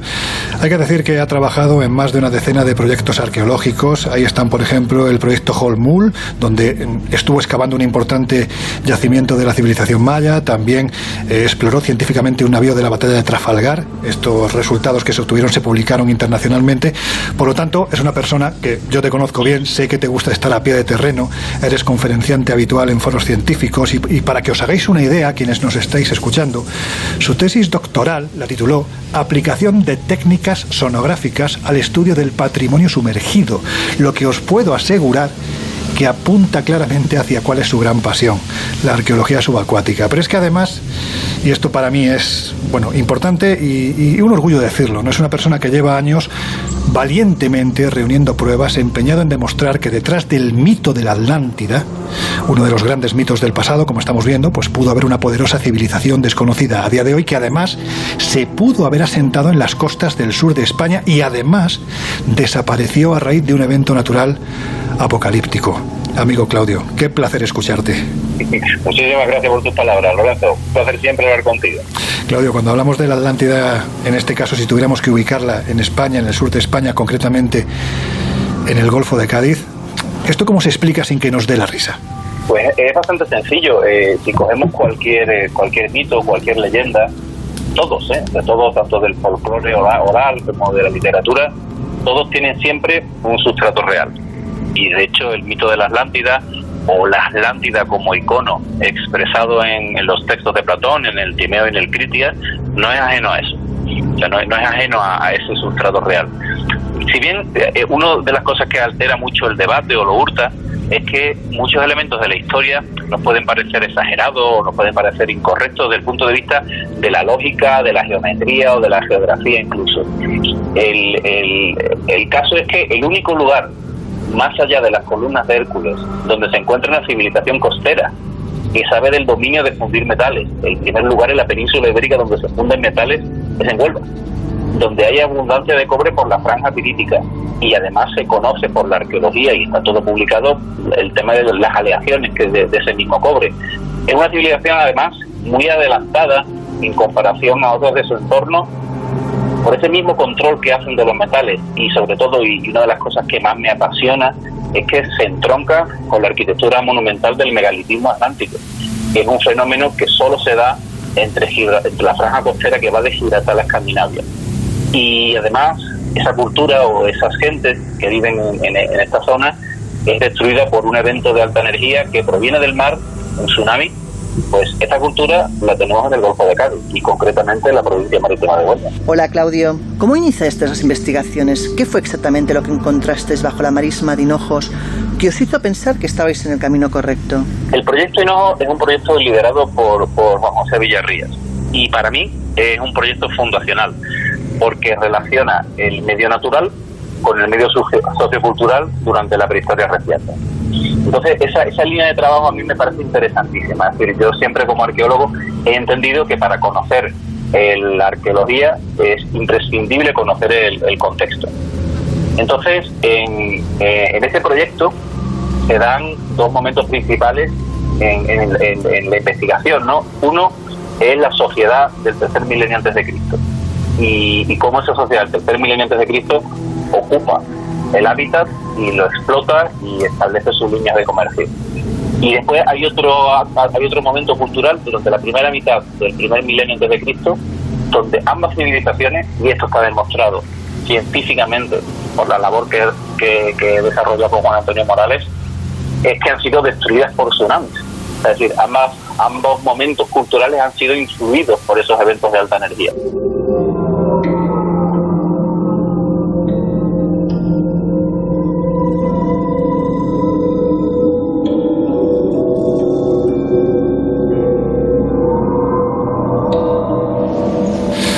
Digamos que, bueno, pues surge a partir del año 2005, pero hay que decir que un par de años antes, en 2003, un equipo de científicos alemanes dirigidos por Werner Wilcott eh, también descubrió en unas imágenes de satélite algo, bueno, pues algo muy interesante, ¿verdad? Eso fue interesantísimo. Lo, lo, lo único malo que, que surgió de todo eso es que ellos, en su formidable artículo, mencionaron el tema de la Atlántida y el tema del, del, del mito atlante. Entonces, esta, esa, eso siempre crea distorsión en algunos sectores todavía ah, muy, muy sólidos y muy rígidos de la academia. ¿no? Sí, en los que hay palabras que no se pueden pronunciar, ¿no? Me imagino. Claro. Entonces, ellos descubrieron mediante la aplicación de diferentes ópticas y longitudes de onda en imágenes satélite una forma geométrica y unos círculos asociados al terreno en Doñana. Hay que decir que de existir algún vestigio de esta civilización, para buscar hay que hacerlo en lo que era la costa de entonces. ¿Cuánto ha subido el mar en estos 9.000 años? Cuando en las técnicas actuales en geología se aplica a esa transgresión del nivel, del nivel del mar, a esa subida del nivel del mar desde el último máximo glacial, se demuestra que en los últimos 20.000 años el mar ha subido 125 metros. Es que es mucho. Es, es para una costa como Huelva, donde tienes que irte kilómetros mar adentro para coger profundidad, nos da kilómetros de paisaje cultural habitado. Por ejemplo, si nos, si nos fuéramos al 10.000, donde en el 10.000 en Andalucía, como bien conoces, los grandes monumentos megalítimos se, se construyen a partir del 10.000 en Andalucía, es, es el momento del megalitismo andaluz. Eh, todavía quedan por subir 85 metros. Y estamos hablando de gente que hacía arquitectura monumental, que tenía una, una jerarquía social y que estamos hablando de, de auténticos pueblos con culturas. Pues hay 85 metros de agua en kilómetros de paisaje de esa gente. Claro, es que estamos hablando de una, de una superficie lo suficientemente grande, extensa, como para que germinara una, una gran civilización. Vosotros, es una pregunta retórica, porque evidentemente ya sé la respuesta, pero te la voy a hacer. ¿Habéis hallado algún vestigio sumergido? Es decir, algo que digáis vosotros, bueno, pues efectivamente a partir de esta profundidad empezamos a dar con resultados que nos llevan a ese tiempo, tiempo perdido, pero que permanece bajo las aguas. Mira, Lorenzo, a mí no me gusta el entrar en el, en el mundo de las sombras. Yo no, yo no me gusta encontrar cosas que parece que son. Entonces, eh, cuando hemos manejado el sonar, hemos hecho cientos y cientos de kilómetros de lecturas de sonar. Hemos encontrado todo tipo de, figuras anómalas, de cosas que aparecen que son, de anomalías extrañas. Bien, pues en lo que encontramos a 9 metros de profundidad y a unas cuantas millas de la costa fue una formación geológica que no estaba documentada. No solo eso, sino que la documentamos, la cartografiamos y al someterla al consenso científico la presentamos en las jornadas de geomorfología litoral y fueron publicadas científicamente eh, y, y- revisadas por pares. Bueno, pues eran formaciones geológicas no documentadas eh, que, que- además era un tipo de piedra que aparecía en algunos yacimientos en tierra, pero que era difícil de explicar porque hasta entonces no se habían encontrado debajo de agua y que claro, cuando se hace la correlación entre la cronología de esos yacimientos y la piedra que encontramos a, a 9 metros de profundidad, descubrimos que cuando se construyen esos yacimientos, esa piedra la tienen en la orilla y esa piedra aparece alterada, por lo cual no hay, no hay que descartar, como, como, su- como su- su- sucede en muchísimas ocasiones, era una cantera. Estábamos hablando hace unos minutos del alemán Werner Wil- Wilbock. Ya sabes que yo mi alemán no es muy bueno, pero en fin, lo, lo intento. Y de esas imágenes satelitales de círculos concéntricos que sí no hemos dicho, no hemos dicho en este caso que, bueno, pues esa era la estructura que el mito platónico atribuía a la capital de la Atlántida, ¿no? Si en la costa de Huelva o en las costas del Golfo de Cádiz hace 6, 7, 9 mil años se hubiese asentado una gran civilización, ¿cómo podría ser? ¿Cómo te la imaginas tú? Yo no me imagino una metrópoli como, como aparecen los iconos de la leyenda, ¿no? Como con una formidable arquitectura monumental, blanca, de estilo griego egipcio, ¿no? Yo estoy más cerca de la realidad de, de los poblados similares, similares a los de la edad del bronce, ¿no? De, de hecho, que están por toda la costa del Mediterráneo. Probablemente en algunos casos palafíticos y, y bien adaptados al medio natural, como aquí en Huelva, ¿no? Y sobre todo al control estratégico de los grandes ríos navegables, que eso es otra cosa, es decir, el, Guadiana y el Guadalquivir y la, y la confluencia del Tinto y el Nodil en Huelva o sea, hacen unas vías navegables tanto para el transporte de mineral como para que el asentamiento humano prospere muy interesante. Entonces, yo me imagino más un asentamiento costero, un asentamiento lacustre, parasítico, asociado al mar eh, y muy adaptable, más que lo que es la arquitectura mítica de, de las.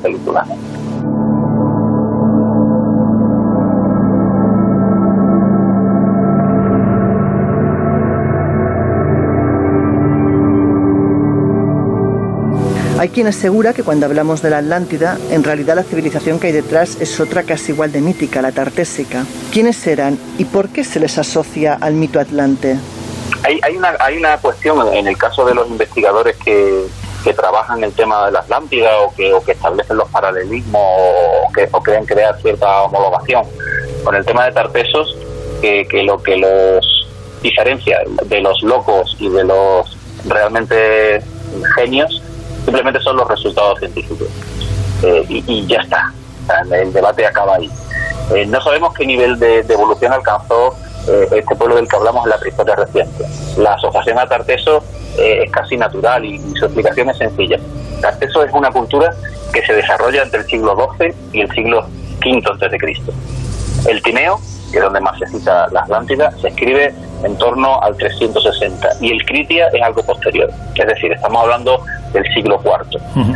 Entonces, el colapso de Tarteso se certifica después del combate naval de Aralia en el 535, donde los cartagineses, a pesar de no tener una victoria pírrica, ganan el control geopolítico del Mediterráneo occidental a los griegos focenses. Los mismos griegos focenses que, que- que habían establecido contacto y colonias con el rey Argantonio en la fase final, la, fase crepuscular de Tartesos. Por lo cual esas colonias griegas establecidas en Tartesos perdieron para siempre el contacto con las metrópolis. Es decir, eh, el mundo griego pierde su talasocracia, pierde su control sobre el mar. Y entonces, ¿qué sucede? Que en el imaginario colectivo griego aún resuma el reino mítico de, Tartes- de Tarteso, con el que los griegos contactaron y, y- y- mitificaron como una civilización muy potente y que, le- y que les fascinó más allá de las columnas de Hércules. ¿Por qué? Porque eran primeros fundidores de metales, que no solo enriquecieron a los comerciantes me- del Mediterráneo ori- oriental, sino que desde el siglo XII y mucho antes tuvieron una gran red comercial y empezaron a, a tener un, un contacto comercial en la venta de metales con todo el Mediterráneo oriental. ¿Qué sucede además? Sucede además que está probado científicamente que esas colonias establecidas y esos pueblos costeros en el litoral de Huelva fueron destruidos por un tsunami en sucesivas ocasiones, siendo el último documentado y publicado que impacta con las estructuras tartésicas en Huelva en el 580.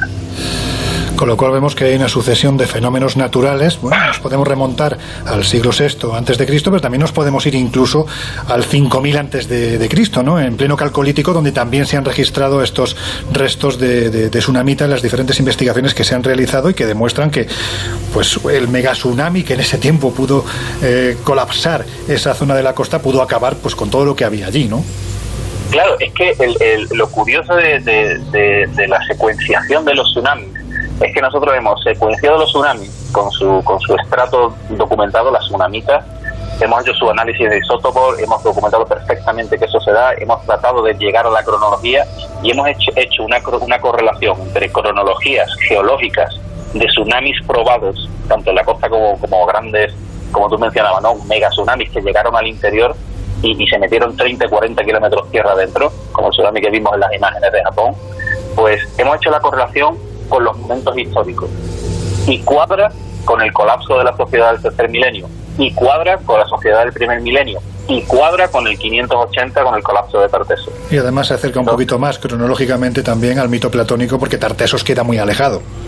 Claro, el Tartesos queda muy alejado, pero pero el, pero pero todo el diálogo que desarrolla en el Tineo y en el Critias se basa en la mención a un pueblo antiguo entonces, en el imaginario griego del momento de la elaboración del escrito platónico, el, el, la crisis más antigua, como si recordáramos ahora mismo la Primera Guerra Mundial o como si recordáramos la peste, la peste negra, ¿no? O sea, recordamos un gran evento que mató a mucha gente y o que o recordamos un gran evento que creó un colapso. El hecho de perder la hegemonía en el mar de los griegos en el Mediterráneo occidental provocó una gran crisis en Grecia. Es decir, eh, el impacto a nivel económico, a nivel político, a nivel de pensamiento eh, es claro. Y la asociación que se, que se hace es con ese mítico pasado que entronca a los griegos con Tartesos. De ahí viene la, la, liga con el mundo atlante, aunque no hay duda, porque la, la, prueba científica está ahí, es que tanto el desarrollo de los metales como el mundo megalítico es muy complejo y muy desarrollado en Huelva desde milenios antes.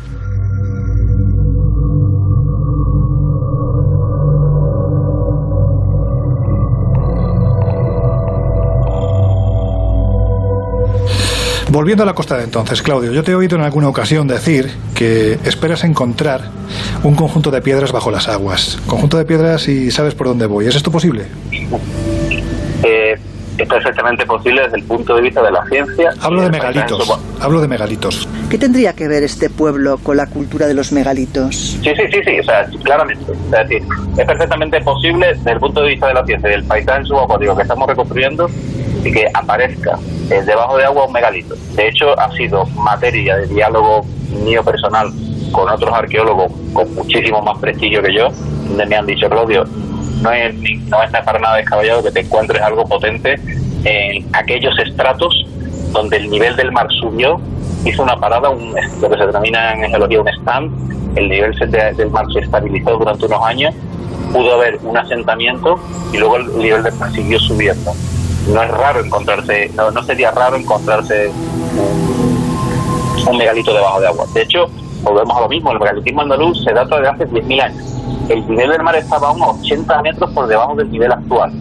Imagina todo el paisaje que tenemos en Huelva. Es una costa amplísima y es una costa muy aplacerada, donde para encontrar esos 80 metros tienes que, que, que navegar muchísimas millas hablo con los pescadores, hablo con, con, la gente que conoce el mar muchísimo mejor que yo, con la gente que verdaderamente vive en el mar. Y ellos me mencionan que hay anomalías, hay lugares donde encuentran rocas que no deberían estar, formaciones que mantienen ciertas geometrías, y en eso estoy trabajando. Hay que cartografiarlas, hay que investigarlas arqueológicamente y presentarlas al debate científico. Con lo cual, si recapitulamos, estamos hablando de una civilización capaz de procesar el cobre, aparentemente muy avanzada para su tiempo, que pudo además sucumbir a raíz de un evento natural. No sé si en un día, en una noche, pero parece que fue un evento bastante rápido. Claudio, ¿quiénes eran? La verdad es que para, los, para, para Platón eran los atlantes. para mí era la cultura eh, que se desarrolla en Huelva en los últimos 3.500 años. Es decir, no, no tengo ni los últimos 3.500 años y entronca con lo que hablábamos antes, Lorenzo, del megalitismo. Es decir, a mí hay una linealidad cultural entre los constructores de megalitos. Piensa, piensa eh, Lorenzo, que, que, como ya he dicho, Huelva es el primer lugar documentado en la península ibérica donde se funden metales. El dolmen de Soto, donde tú y yo también hemos estado juntos, tenía una capa de guijarros de cuarzo que le daba un aspecto brillante, o sea, estaba cubierto de, de guijarros de cuarzo, le daba un aspecto brillante y blanco visible desde kilómetros, igual que la pirámide. El propio dolmen de Soto, tú has visto conmigo eh, los grabados de armas. Sí, sí. Entonces, hay, hay una linealidad entre, entre ese megalitismo de Huelva tan profundo, tan desconocido, la que está dando tantísimas sorpresas, la fundición de los metales y la mitificación del reino de Tarteso.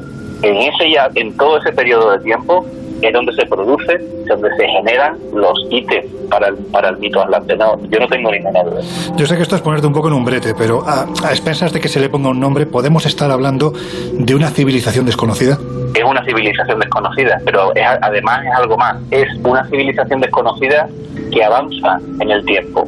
Es decir, no sabemos bien de dónde vienen los constructores de megalitos. No sabemos bien cómo se organizaban. No sabemos bien cómo este enorme campo de megalitos que ha aparecido destruido ahora cerca del Guadiana, la que, que, no tiene nada que envidiar a los grandes conjuntos monumentales de Francia y de Inglaterra, no sabemos quiénes eran ese pueblo. Pero lo que sí sabemos es que ese pueblo siguió una linealidad cultural que lo llevó a la, primera fundición de metales en la península ibérica. Y que ese mismo pueblo, además, llegó a ser el reino de Tartesos. Y que ese mismo pueblo, además, desapareció por los eventos de alta energía. Entonces, eh, eh, la reconstrucción cultural no hay que verla como una unidad de pueblo, sino como una linealidad cultural interesantísima y única en España. Claudio, yo siempre presumo, siempre, que, de que tengo un amigo que dentro de no mucho tiempo va a demostrar que detrás del mito de la Atlántida hay algo real y no solo eso, que además lo va a encontrar. Estoy convencido. De verdad, te agradezco de corazón que hayas estado con nosotros en el, en el Colegio Invisible y además, pues quiero alabar, quiero alabar la, la valentía que te ha llevado por fin a obtener los éxitos que te mereces y que ahora mismo te están llegando. Así que, amigo mío, sigue adelante con valentía y que nadie te pueda tapar la boca porque tu investigación es absolutamente única. Muchísimas gracias Lorenzo por tus palabras, valoro muchísimo todo lo que me dices. Yo estoy dispuesto contigo siempre a hablar, a colaborar, lo que me pida, ahí estoy. Y la verdad que me siento orgullosísimo de, de que me des esta oportunidad de hablar en este nivel de confianza y de amistad que, que en el que me siento súper seguro y cómodo. Y, y, ya sabes que cada vez que tenga un avance en mis investigaciones vas a estar al tanto y, compartirlo para que un divulgador como tú de primer nivel eh, ayude a conocer la historia de, de Huelva y de España. ¿no?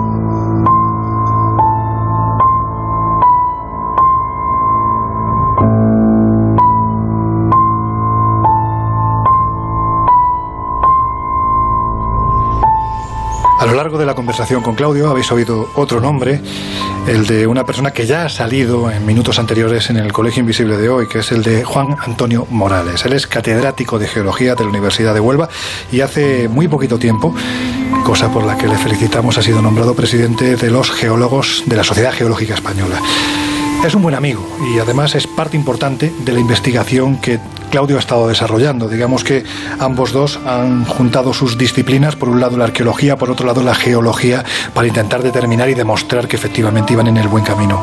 Por eso, antes de venirnos a, hasta las Islas Canarias, le, enviamos unas preguntas a través del WhatsApp y bueno, pues si os parece, vamos a escucharlas porque aclaran todavía más la posibilidad de que, repito, detrás del mito atlante haya una realidad que ya parece incontestable.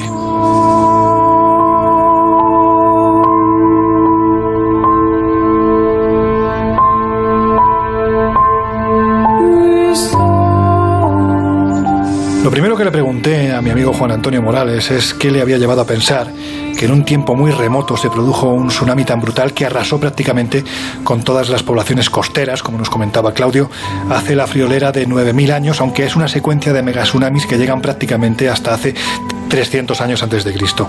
Tsunamis que se metieron hasta 50 kilómetros tierra adentro. Vamos a ver qué nos contesta. Buenas tardes, Lorenzo. Pues la verdad es que me alegro mucho de que una pregunta como esta me permita eh, poner ciencia donde otras veces hay eh, especulación. Realmente la geología es capaz de aportar respuestas a través de, de evidencias en momentos en los cuales no había gente para escribir, con lo cual las evidencias quedan escritas en la piedra, quedan escritas en los sedimentos, cuando, cuando no había gente que documentara, cuando la, la escritura no existía, incluso en momentos donde todavía ni siquiera existía la gente.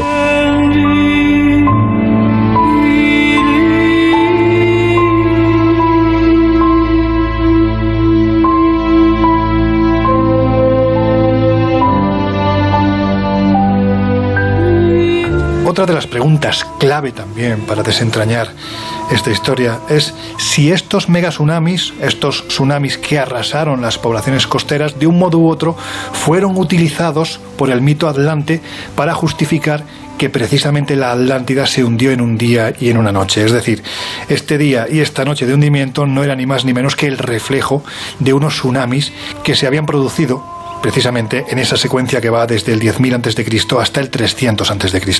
Y esto es lo que nos contestó. Pues la verdad es que las primeras evidencias las encontramos en un sondeo en la ría de Huelva, en el fondo de- del estuario del Tinto, y encontramos una capa de conchas, fragmentos de conchas, eh, una capa muy similar a la que luego eh, se formaron en el tsunami de Indonesia, muy similar a las que se formaron en, en el tsunami de Japón y que eran totalmente idénticas a las que se habían formado en el tsunami de, de Krakatoa. ¿no? Eh, a nosotros la presencia de esa capa pues nos dio que pensar un tsunami, pensamos que, que sería seguramente de la, asociado al terremoto de Lisboa, pero resulta que cuando le hicimos las dataciones de carbono 14 nos dio una fecha muchísimo más antigua. Bueno, pues a partir de ahí empezó una investigación profunda eh, en cuestión de, de identificar tsunamis antiguos en nuestras costas. Continuamos por la ría de Huelva porque es donde estábamos, identificamos en, la ría de Huelva 14 tsunamis en los últimos 9.000 años. Eh, luego continuamos por el estuario del Guadalquivir, continuamos por la bahía de Cádiz y enlazamos esto con otros estudios que unos compañeros estaban haciendo en la costa de Portugal. Lo cierto es que eh, hay bastantes evidencias en diferentes sondeos y en diferentes estuarios de nuestra costa de que hubo un tsunami en el 2000, en torno al 2500 a.C. Fue un tsunami, desde luego el registro es el más gordo de todos. Yo no sé si es porque el nivel del mar acababa de llegar justo en ese momento a la posición que ocupa actualmente y los sistemas estaban muy vacíos y por lo tanto la ola pudo penetrar muy hacia el interior o porque realmente fue una ola muy grande y entonces fue capaz de desplegar muchísima energía y por eso es la capa más gorda de sedimentos de todos los tsunamis que hemos identificado. Pero eso no deja lugar a dudas de que en esa fecha hubo un tsunami bastante gordo.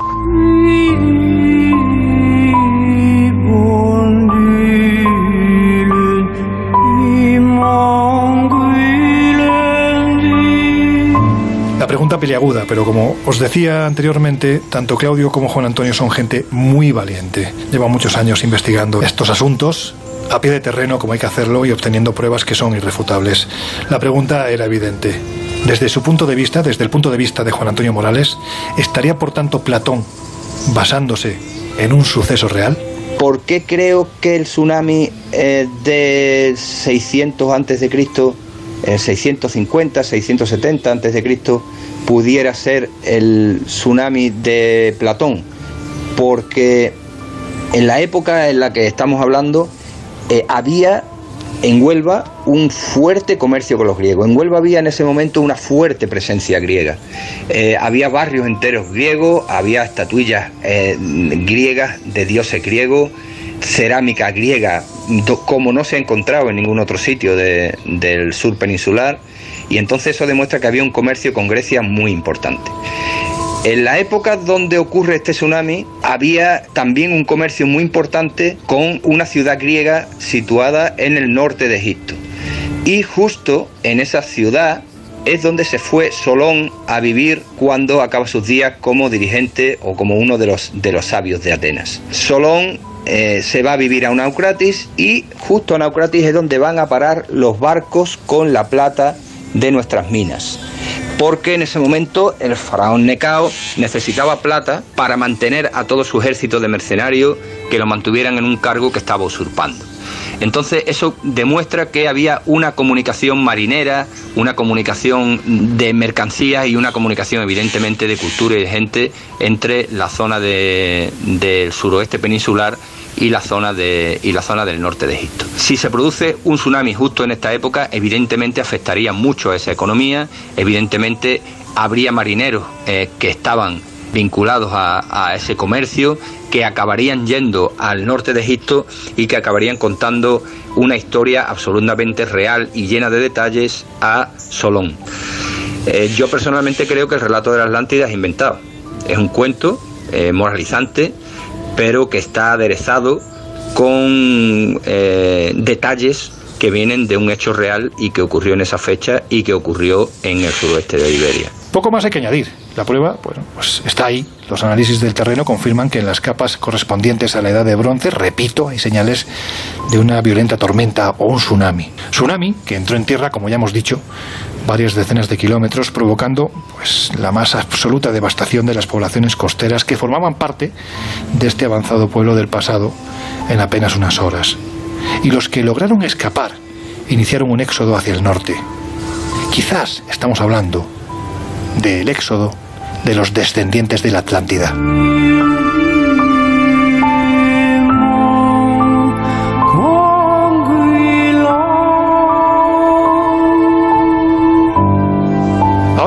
Antes os dejamos pensando en lo que acabamos de hablar mientras escuchamos una de nuestras músicas esenciales en el Colegio Invisible. Venga, regresamos enseguida. She's got a smile that it seems to me reminds me of childhood memories where everything was as fresh as a bright blue sky.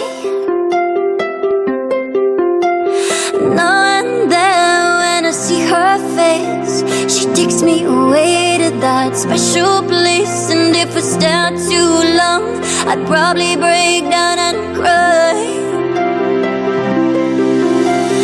Oh, oh, oh, sweet child of mine.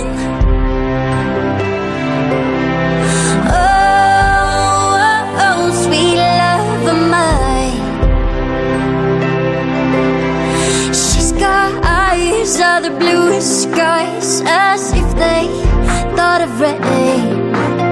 I hate to look into those eyes and see an answer pain.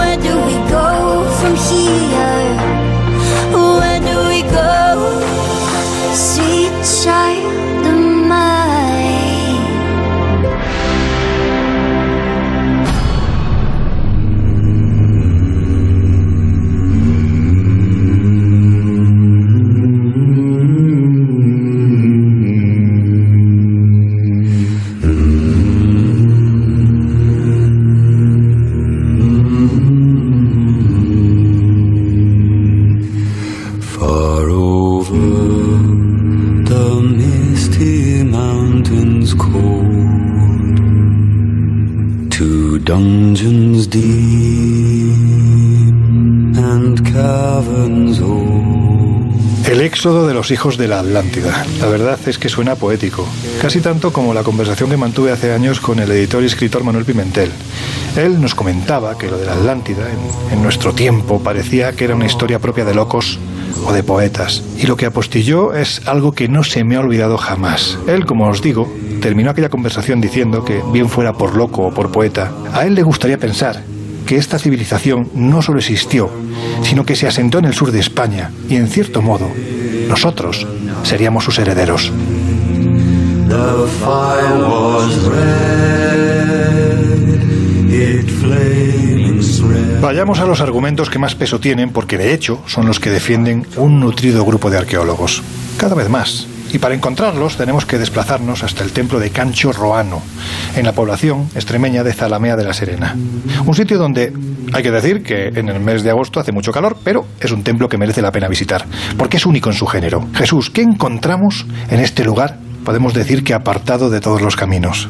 Pues nos encontramos uno de los conjuntos tartésicos mejor conservados de toda la península y ahora haremos un apunte a esto de tartésicos. Se trata, insisto, de un singular edificio correspondiente a la época protohistórica de la península y se calcula que comenzó a construirse en el siglo VIII antes de Cristo, aunque son más los que hablan de el siglo VI, comienzos del siglo V antes de Cristo, ya que lo que podemos ver hoy día corresponde en su mayor parte a esa fase que, que citábamos. ¿Por qué se ha vinculado la Atlántida precisamente a este templo? ¿Qué lleva a los estudiosos a pensar que aquí hay elementos que conducen a este mito? Bueno, como hemos señalado, la vinculación en sus inicios de esta construcción con la cultura tartésica nos llevaría, según algunas corrientes, a pensar directamente en los atlantes. Y está claro, cuando hablamos de la Atlántida es fácil dejarse llevar, es una hipótesis tremendamente sugerente. Insistimos en que Tartesos es el nombre que los griegos daban a esa primera civilización de Occidente y que se habría desarrollado en zonas de la península como las citadas.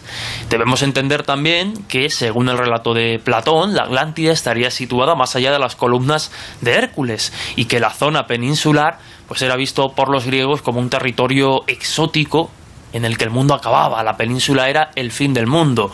Y por tanto, bueno, pues esa descripción de más allá de las columnas de Hércules encajaría perfectamente con las zonas en las que ya hemos citado se desarrolla principalmente la cultura tartésica.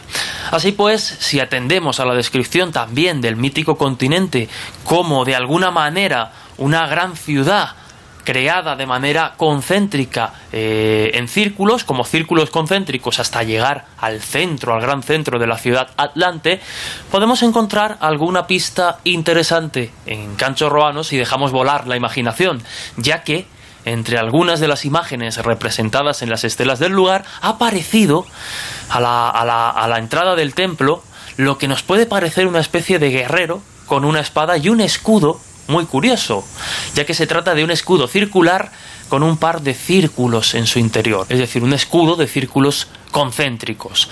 Esto, según algunas ideas divulgadas en el famoso documental de James Cameron para buscar la, la Atlántida y secundadas, en cierto modo, por Richard Freund, nos llevaría directamente a una especie de conexión de la cultura que plasmó estas figuras y, por tanto, la representación del mítico continente de, de forma similar, ya que Ojo, y aquí viene el cambio de matiz, ¿no? La apertura un poco a esta hipótesis, ya que no nos encontraríamos a un guerrero con un escudo, sino a un guerrero guardando, protegiendo una ciudad, esta ciudad de círculos concéntricos que representaría de alguna manera a la Atlántida o al recuerdo de esa tradición, porque claro, se ha hablado de que Tartesos pudieron ser los supervivientes precisamente de la Atlántida. Se trata de una hipótesis sugerente, pero que no encaja con el resto de estelas halladas en zonas cercanas, donde vemos representados más escudos de este tipo, esta vez sí contextualizados, y otro tipo de, de objetos cotidianos.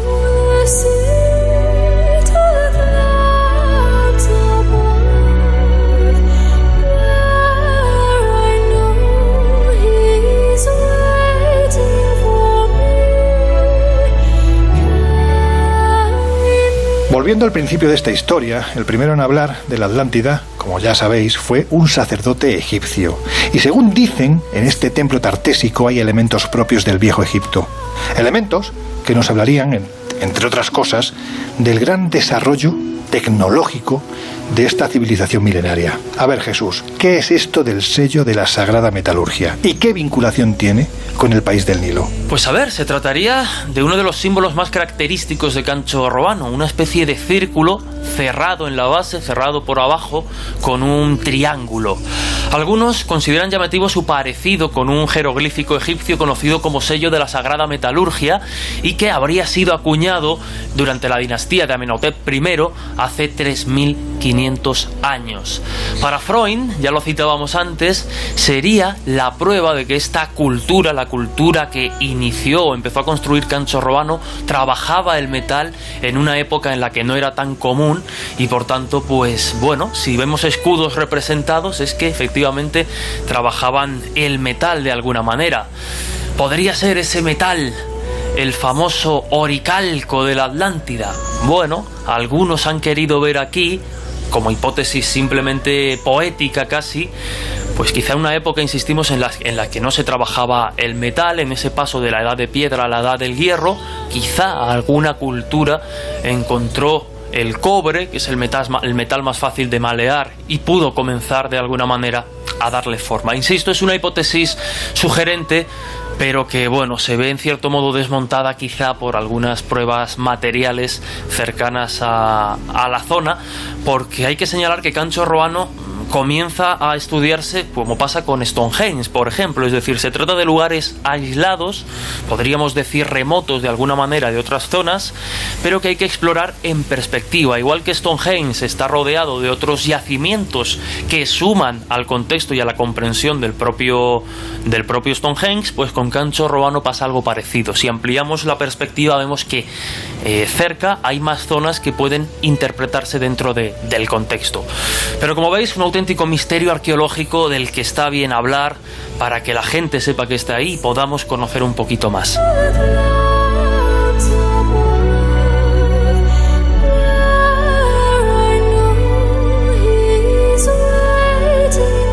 Pues parece que tenemos bastantes elementos para pensar que detrás de este mito pudo haber una historia real, protagonizada por una civilización de la que, como aseguran los arqueólogos, me voy a guardar lo que estoy pensando porque sería bastante malsonante, pero en fin, me quedaré con deciros que no sabemos absolutamente nada de esa civilización. Y aquí ya se me empieza, mm, como digo siempre, se me empieza a ir la olla porque es un tema que realmente me apasiona. No me diréis que esta historia no es una absoluta pasada.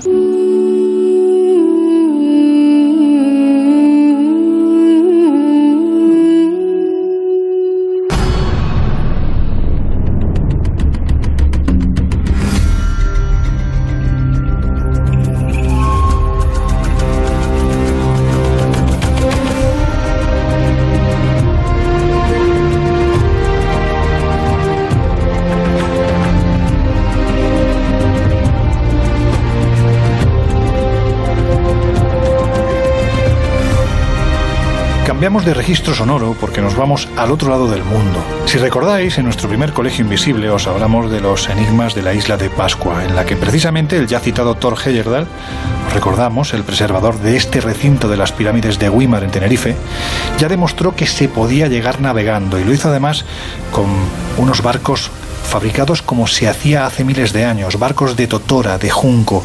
Llegó a meterse en el Océano Pacífico, que de Pacífico tiene muy poquito, hasta prácticamente 4.500, casi 5.000 kilómetros, demostrando que el hombre del pasado podía navegar. Bueno, pues uno de los enigmas que rodean precisamente a la isla chilena, dicen que es el más importante, es precisamente el origen de los primeros pobladores. ¿De dónde procedían? Bueno, pues de hecho los mitos aquí aseguran que venían de Jifa. Venga, Laura, háblanos de este asunto, a ver si conseguimos sacar algo en claro. Pues según cuenta la tradición oral, ellos vivían en su lugar sagrado, en su continente sagrado, Jiva, y ahí tenían pues una cultura además muy avanzada. La historia tiene mucho que ver quizás con lo que ocurre también pues con los mayas y su Atlán, o con los aymaras y su Atlántico, o incluso tiene reminiscencias pues de las leyendas que podemos eh, escuchar en Asia referidas al continente perdido de Mu, ¿no? Bueno, lo que cuenta la historia es que en un fatídico día, eh, en una zona donde era bastante habitual que hubieran terremotos, eh, que hubieran erupciones, volcanes, y que los archipiélagos además se crearan y desaparecieran de forma bastante habitual, pues eh, ocurrió una hecatombe y su rey, Otumatua, se da cuenta de que llega el momento quizás de buscar un nuevo lugar donde vivir. El caso es que hace uso de su hechicero, hablamos de Aumaka, y este hombre les aconseja pues lanzarse a la mar en busca pues de ese nuevo continente, de ese nuevo lugar donde vivir. Tras un largo viaje llegan a las playas de Anakea y ahí eh, pues el rey sube hasta la cima del volcán para cerciorarse dónde está y se da cuenta pues de que está rodeado de agua y que por tanto es un sitio que les puede interesar para vivir.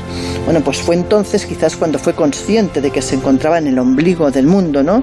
Para decir la palabra que a ti seguro que te encanta, que estaba en el Tepito o de Enua, esas palabras que a ti te fascinan. Ahora hablaremos de otros continentes legendarios como los que acabas de citar, pero antes, en esta parte del Pacífico, en lo que se conoce como el Cinturón de Fuego, un coronel, hace ya muchos años, muchas décadas, un coronel del ejército británico llamado James Chancellor, aseguró que en tiempos muy pretéritos hubo un continente que se hundió a raíz de la erupción de los volcanes que hay precisamente bajo las aguas. Y así además lo reflejó en su libro, Mu, el continente perdido. A ver, Miguel, ¿quién fue este hombre y qué fue lo que narró en su libro para acabar convirtiéndose en un, bueno, pues no solo en un bestseller de su época, sino que es que además hoy en día este libro es considerado un clásico? James Churchward fue un militar, aventurero y aficionado al ocultismo que nació en el año 1851 en Inglaterra y murió en 1936. Este hombre escribió un libro titulado Mu, el continente perdido, que en su época fue un auténtico éxito de ventas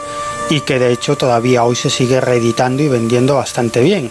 Aunque es verdad que Churchward no fue el primero en hablar de Mu, sino que el primero en referirse a este mítico continente fue un arqueólogo británico que se llamaba Augusto de Plongeon y que afirmaba que varias civilizaciones antiguas, como la de Egipto y varias civilizaciones mesoamericanas, en realidad habían sido creadas por refugiados de Mu, un continente que según este hombre pues habría estado localizado en el Océano Pacífico. Y para defender esta teoría, Le Plongeon se basaba en la traducción de un códice maya conocido como Códice Trocortesiano. Y esta traducción la habría hecho Brasseux de Bourbourg un sacerdote francés, considerado uno de los pioneros en el estudio de la arqueología y la historia de Mesoamérica. Y según estas informaciones, pues Mu habría desaparecido bajo las aguas como consecuencia de un gran cataclismo hace aproximadamente unos 12.000 años. Así que los supervivientes de ese continente pues llegaron en barcos a las costas de otras tierras y allí entablaron contacto pues con los habitantes autóctonos de esas zonas, a los que acabaron transmitiendo sus conocimientos sobre agricultura, astronomía, arquitectura, etc. Y así se explicaría que los egipcios o los aztecas pudieran construir esas imponentes pirámides. Según publicó el coronel James Churchward en su bestseller Mu, El continente perdido, en la India conoció a un sacerdote de un templo hindú del que se hizo amigo y este sacerdote acabó confesándole que custodiaba unas tablillas de barro que narraban nada más y nada menos que la historia de una desconocida civilización de muchísimos miles de años de antigüedad que habría florecido en medio del Océano Pacífico y que luego habría desaparecido a causa de un gran cataclismo. Y desde entonces Churchward dedicó su vida a encontrar pruebas en diferentes partes del mundo que validaran la existencia de Mu, de ese continente desaparecido.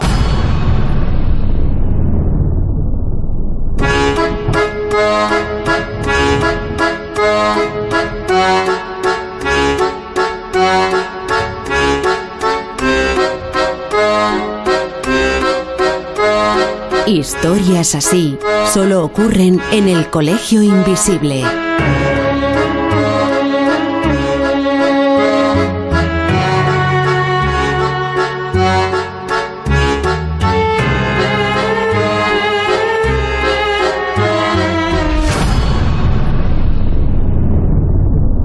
Ain't no sunshine when he's gone.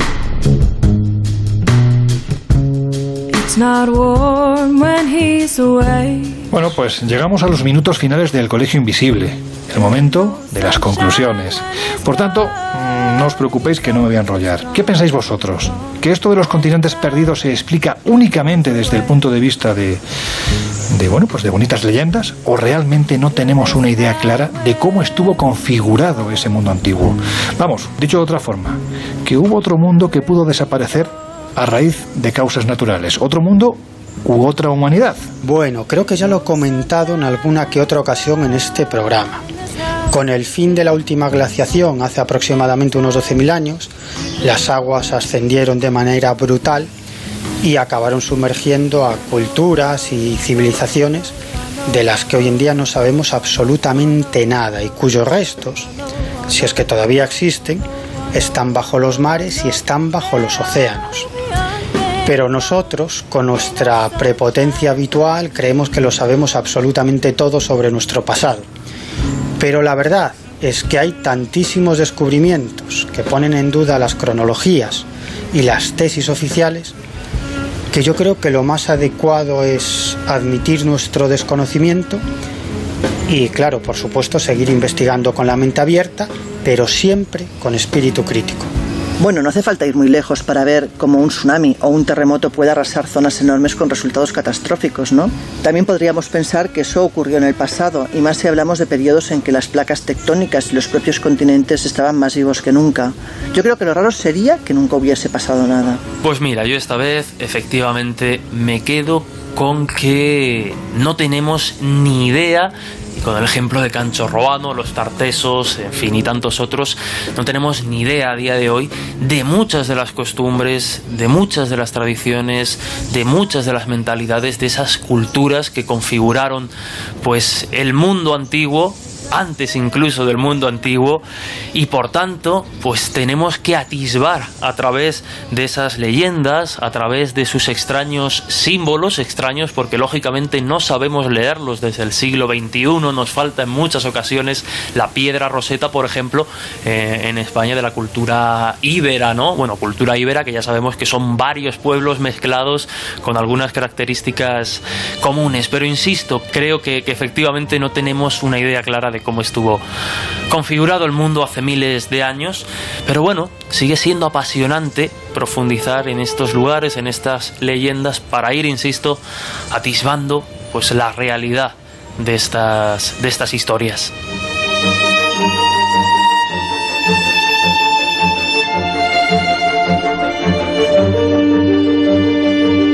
Bueno, pues como ya quedan pocos minutos para que cerremos las puertas del Colegio Invisible, ya sabéis que en esta semana, a partir del momento en el que cerremos las puertas y en los próximos siete días, nos podéis encontrar en el kiosco digital, en las diferentes plataformas digitales, pero también en el kiosco de toda la vida, con la revista Año Cero Enigmas. 116 páginas que están llenas de aventura, de viajes, de misterio, de entrevistas, de todo lo que semana tras semana os vamos contando en el Colegio Invisible. También os podéis encontrar en nuestras plataformas digitales www.viajesprisma.com es donde os contamos los viajes que vamos a hacer en las próximas semanas, en los próximos meses y también www.espaciomisterio.com donde hemos abierto hace apenas un mes y medio la zona premium, el espacio digital donde os ofrecemos, bueno, pues viajes por todo el mundo, reportajes, prácticamente producciones de primer nivel, podcast con las voces más autorizadas de nuestros temas, en fin, un contenido que se va renovando casi casi cada día en el que es el primer portal multimedia premium en español.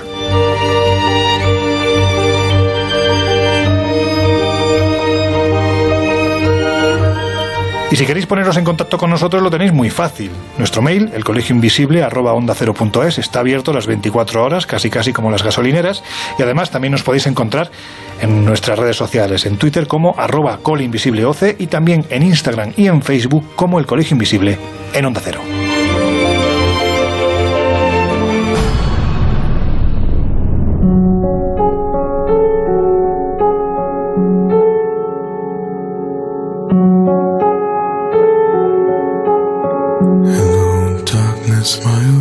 Desde niña me han interesado las historias de continentes desaparecidos y en especial todo lo referente a la Atlántida. Yo creo que el mito de la Atlántida nos hizo soñar a muchos adolescentes. Quizás muchas de las lagunas históricas a las que aún hoy en día nos enfrentamos tuviesen su respuesta en esas tierras o en sus culturas. En cualquier caso, hablemos de culturas que posiblemente pudieron haber existido en tiempos muy remotos y de las cuales apenas sabemos nada. Además, la mayoría de estos mitos nos hablan de cataclismos espantosos y de aniquilamiento de razas completas que supuestamente habían desarrollado civilizaciones avanzadas, algunas posiblemente incluso más que la nuestra.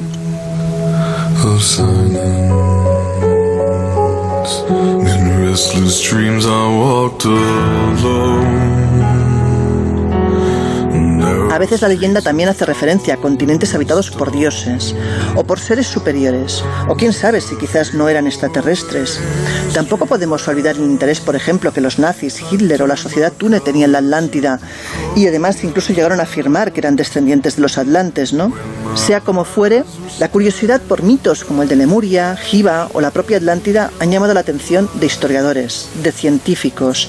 Incluso ha sido el motivo de innumerables aventuras y viajes en busca de respuestas. También cabe pensar que quizás ciertas similitudes entre culturas antiguas, ahora lejanas, tengan su origen en el desplazamiento de los continentes o en tierras desaparecidas que unían o acercaban territorios, haciendo factible ese intercambio cultural.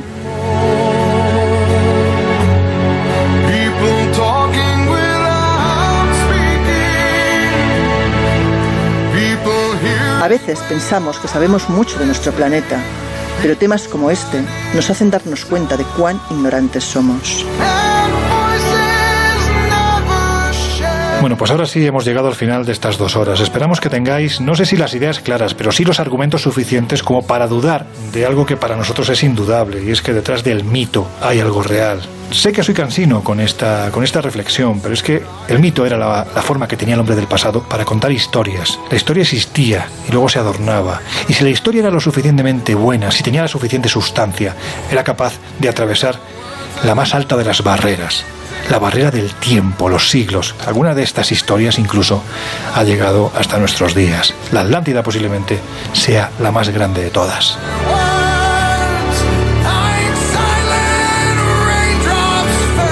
Y ahora sí, os dejamos. Dentro de siete días más. Laura Falcó, un placer como siempre. Hasta la próxima semana, chicos. Miguel Pedrero, se han echado de menos tus cortes, así que la semana que viene, por favor, trate una buena carga de testimonios. Nos oímos dentro de siete días, amigo. Hasta la próxima, compañeros. Jesús Ortega, pórtate bien. Venga, que nos encontramos dentro de una semana. Hasta la próxima, compañeros. Un abrazo. Y a vosotros deciros que os dejamos con nuestra querida compañera Gema Ruiz y sus no sonoras Verano. Ahora sí, cerramos las puertas del Colegio Invisible. Nos volvemos volvemos a encontrar dentro de siete días. Que seáis muy, muy felices.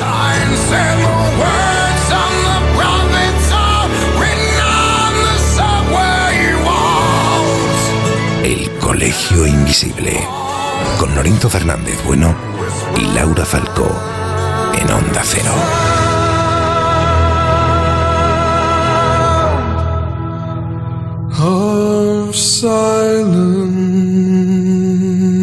Mm-hmm.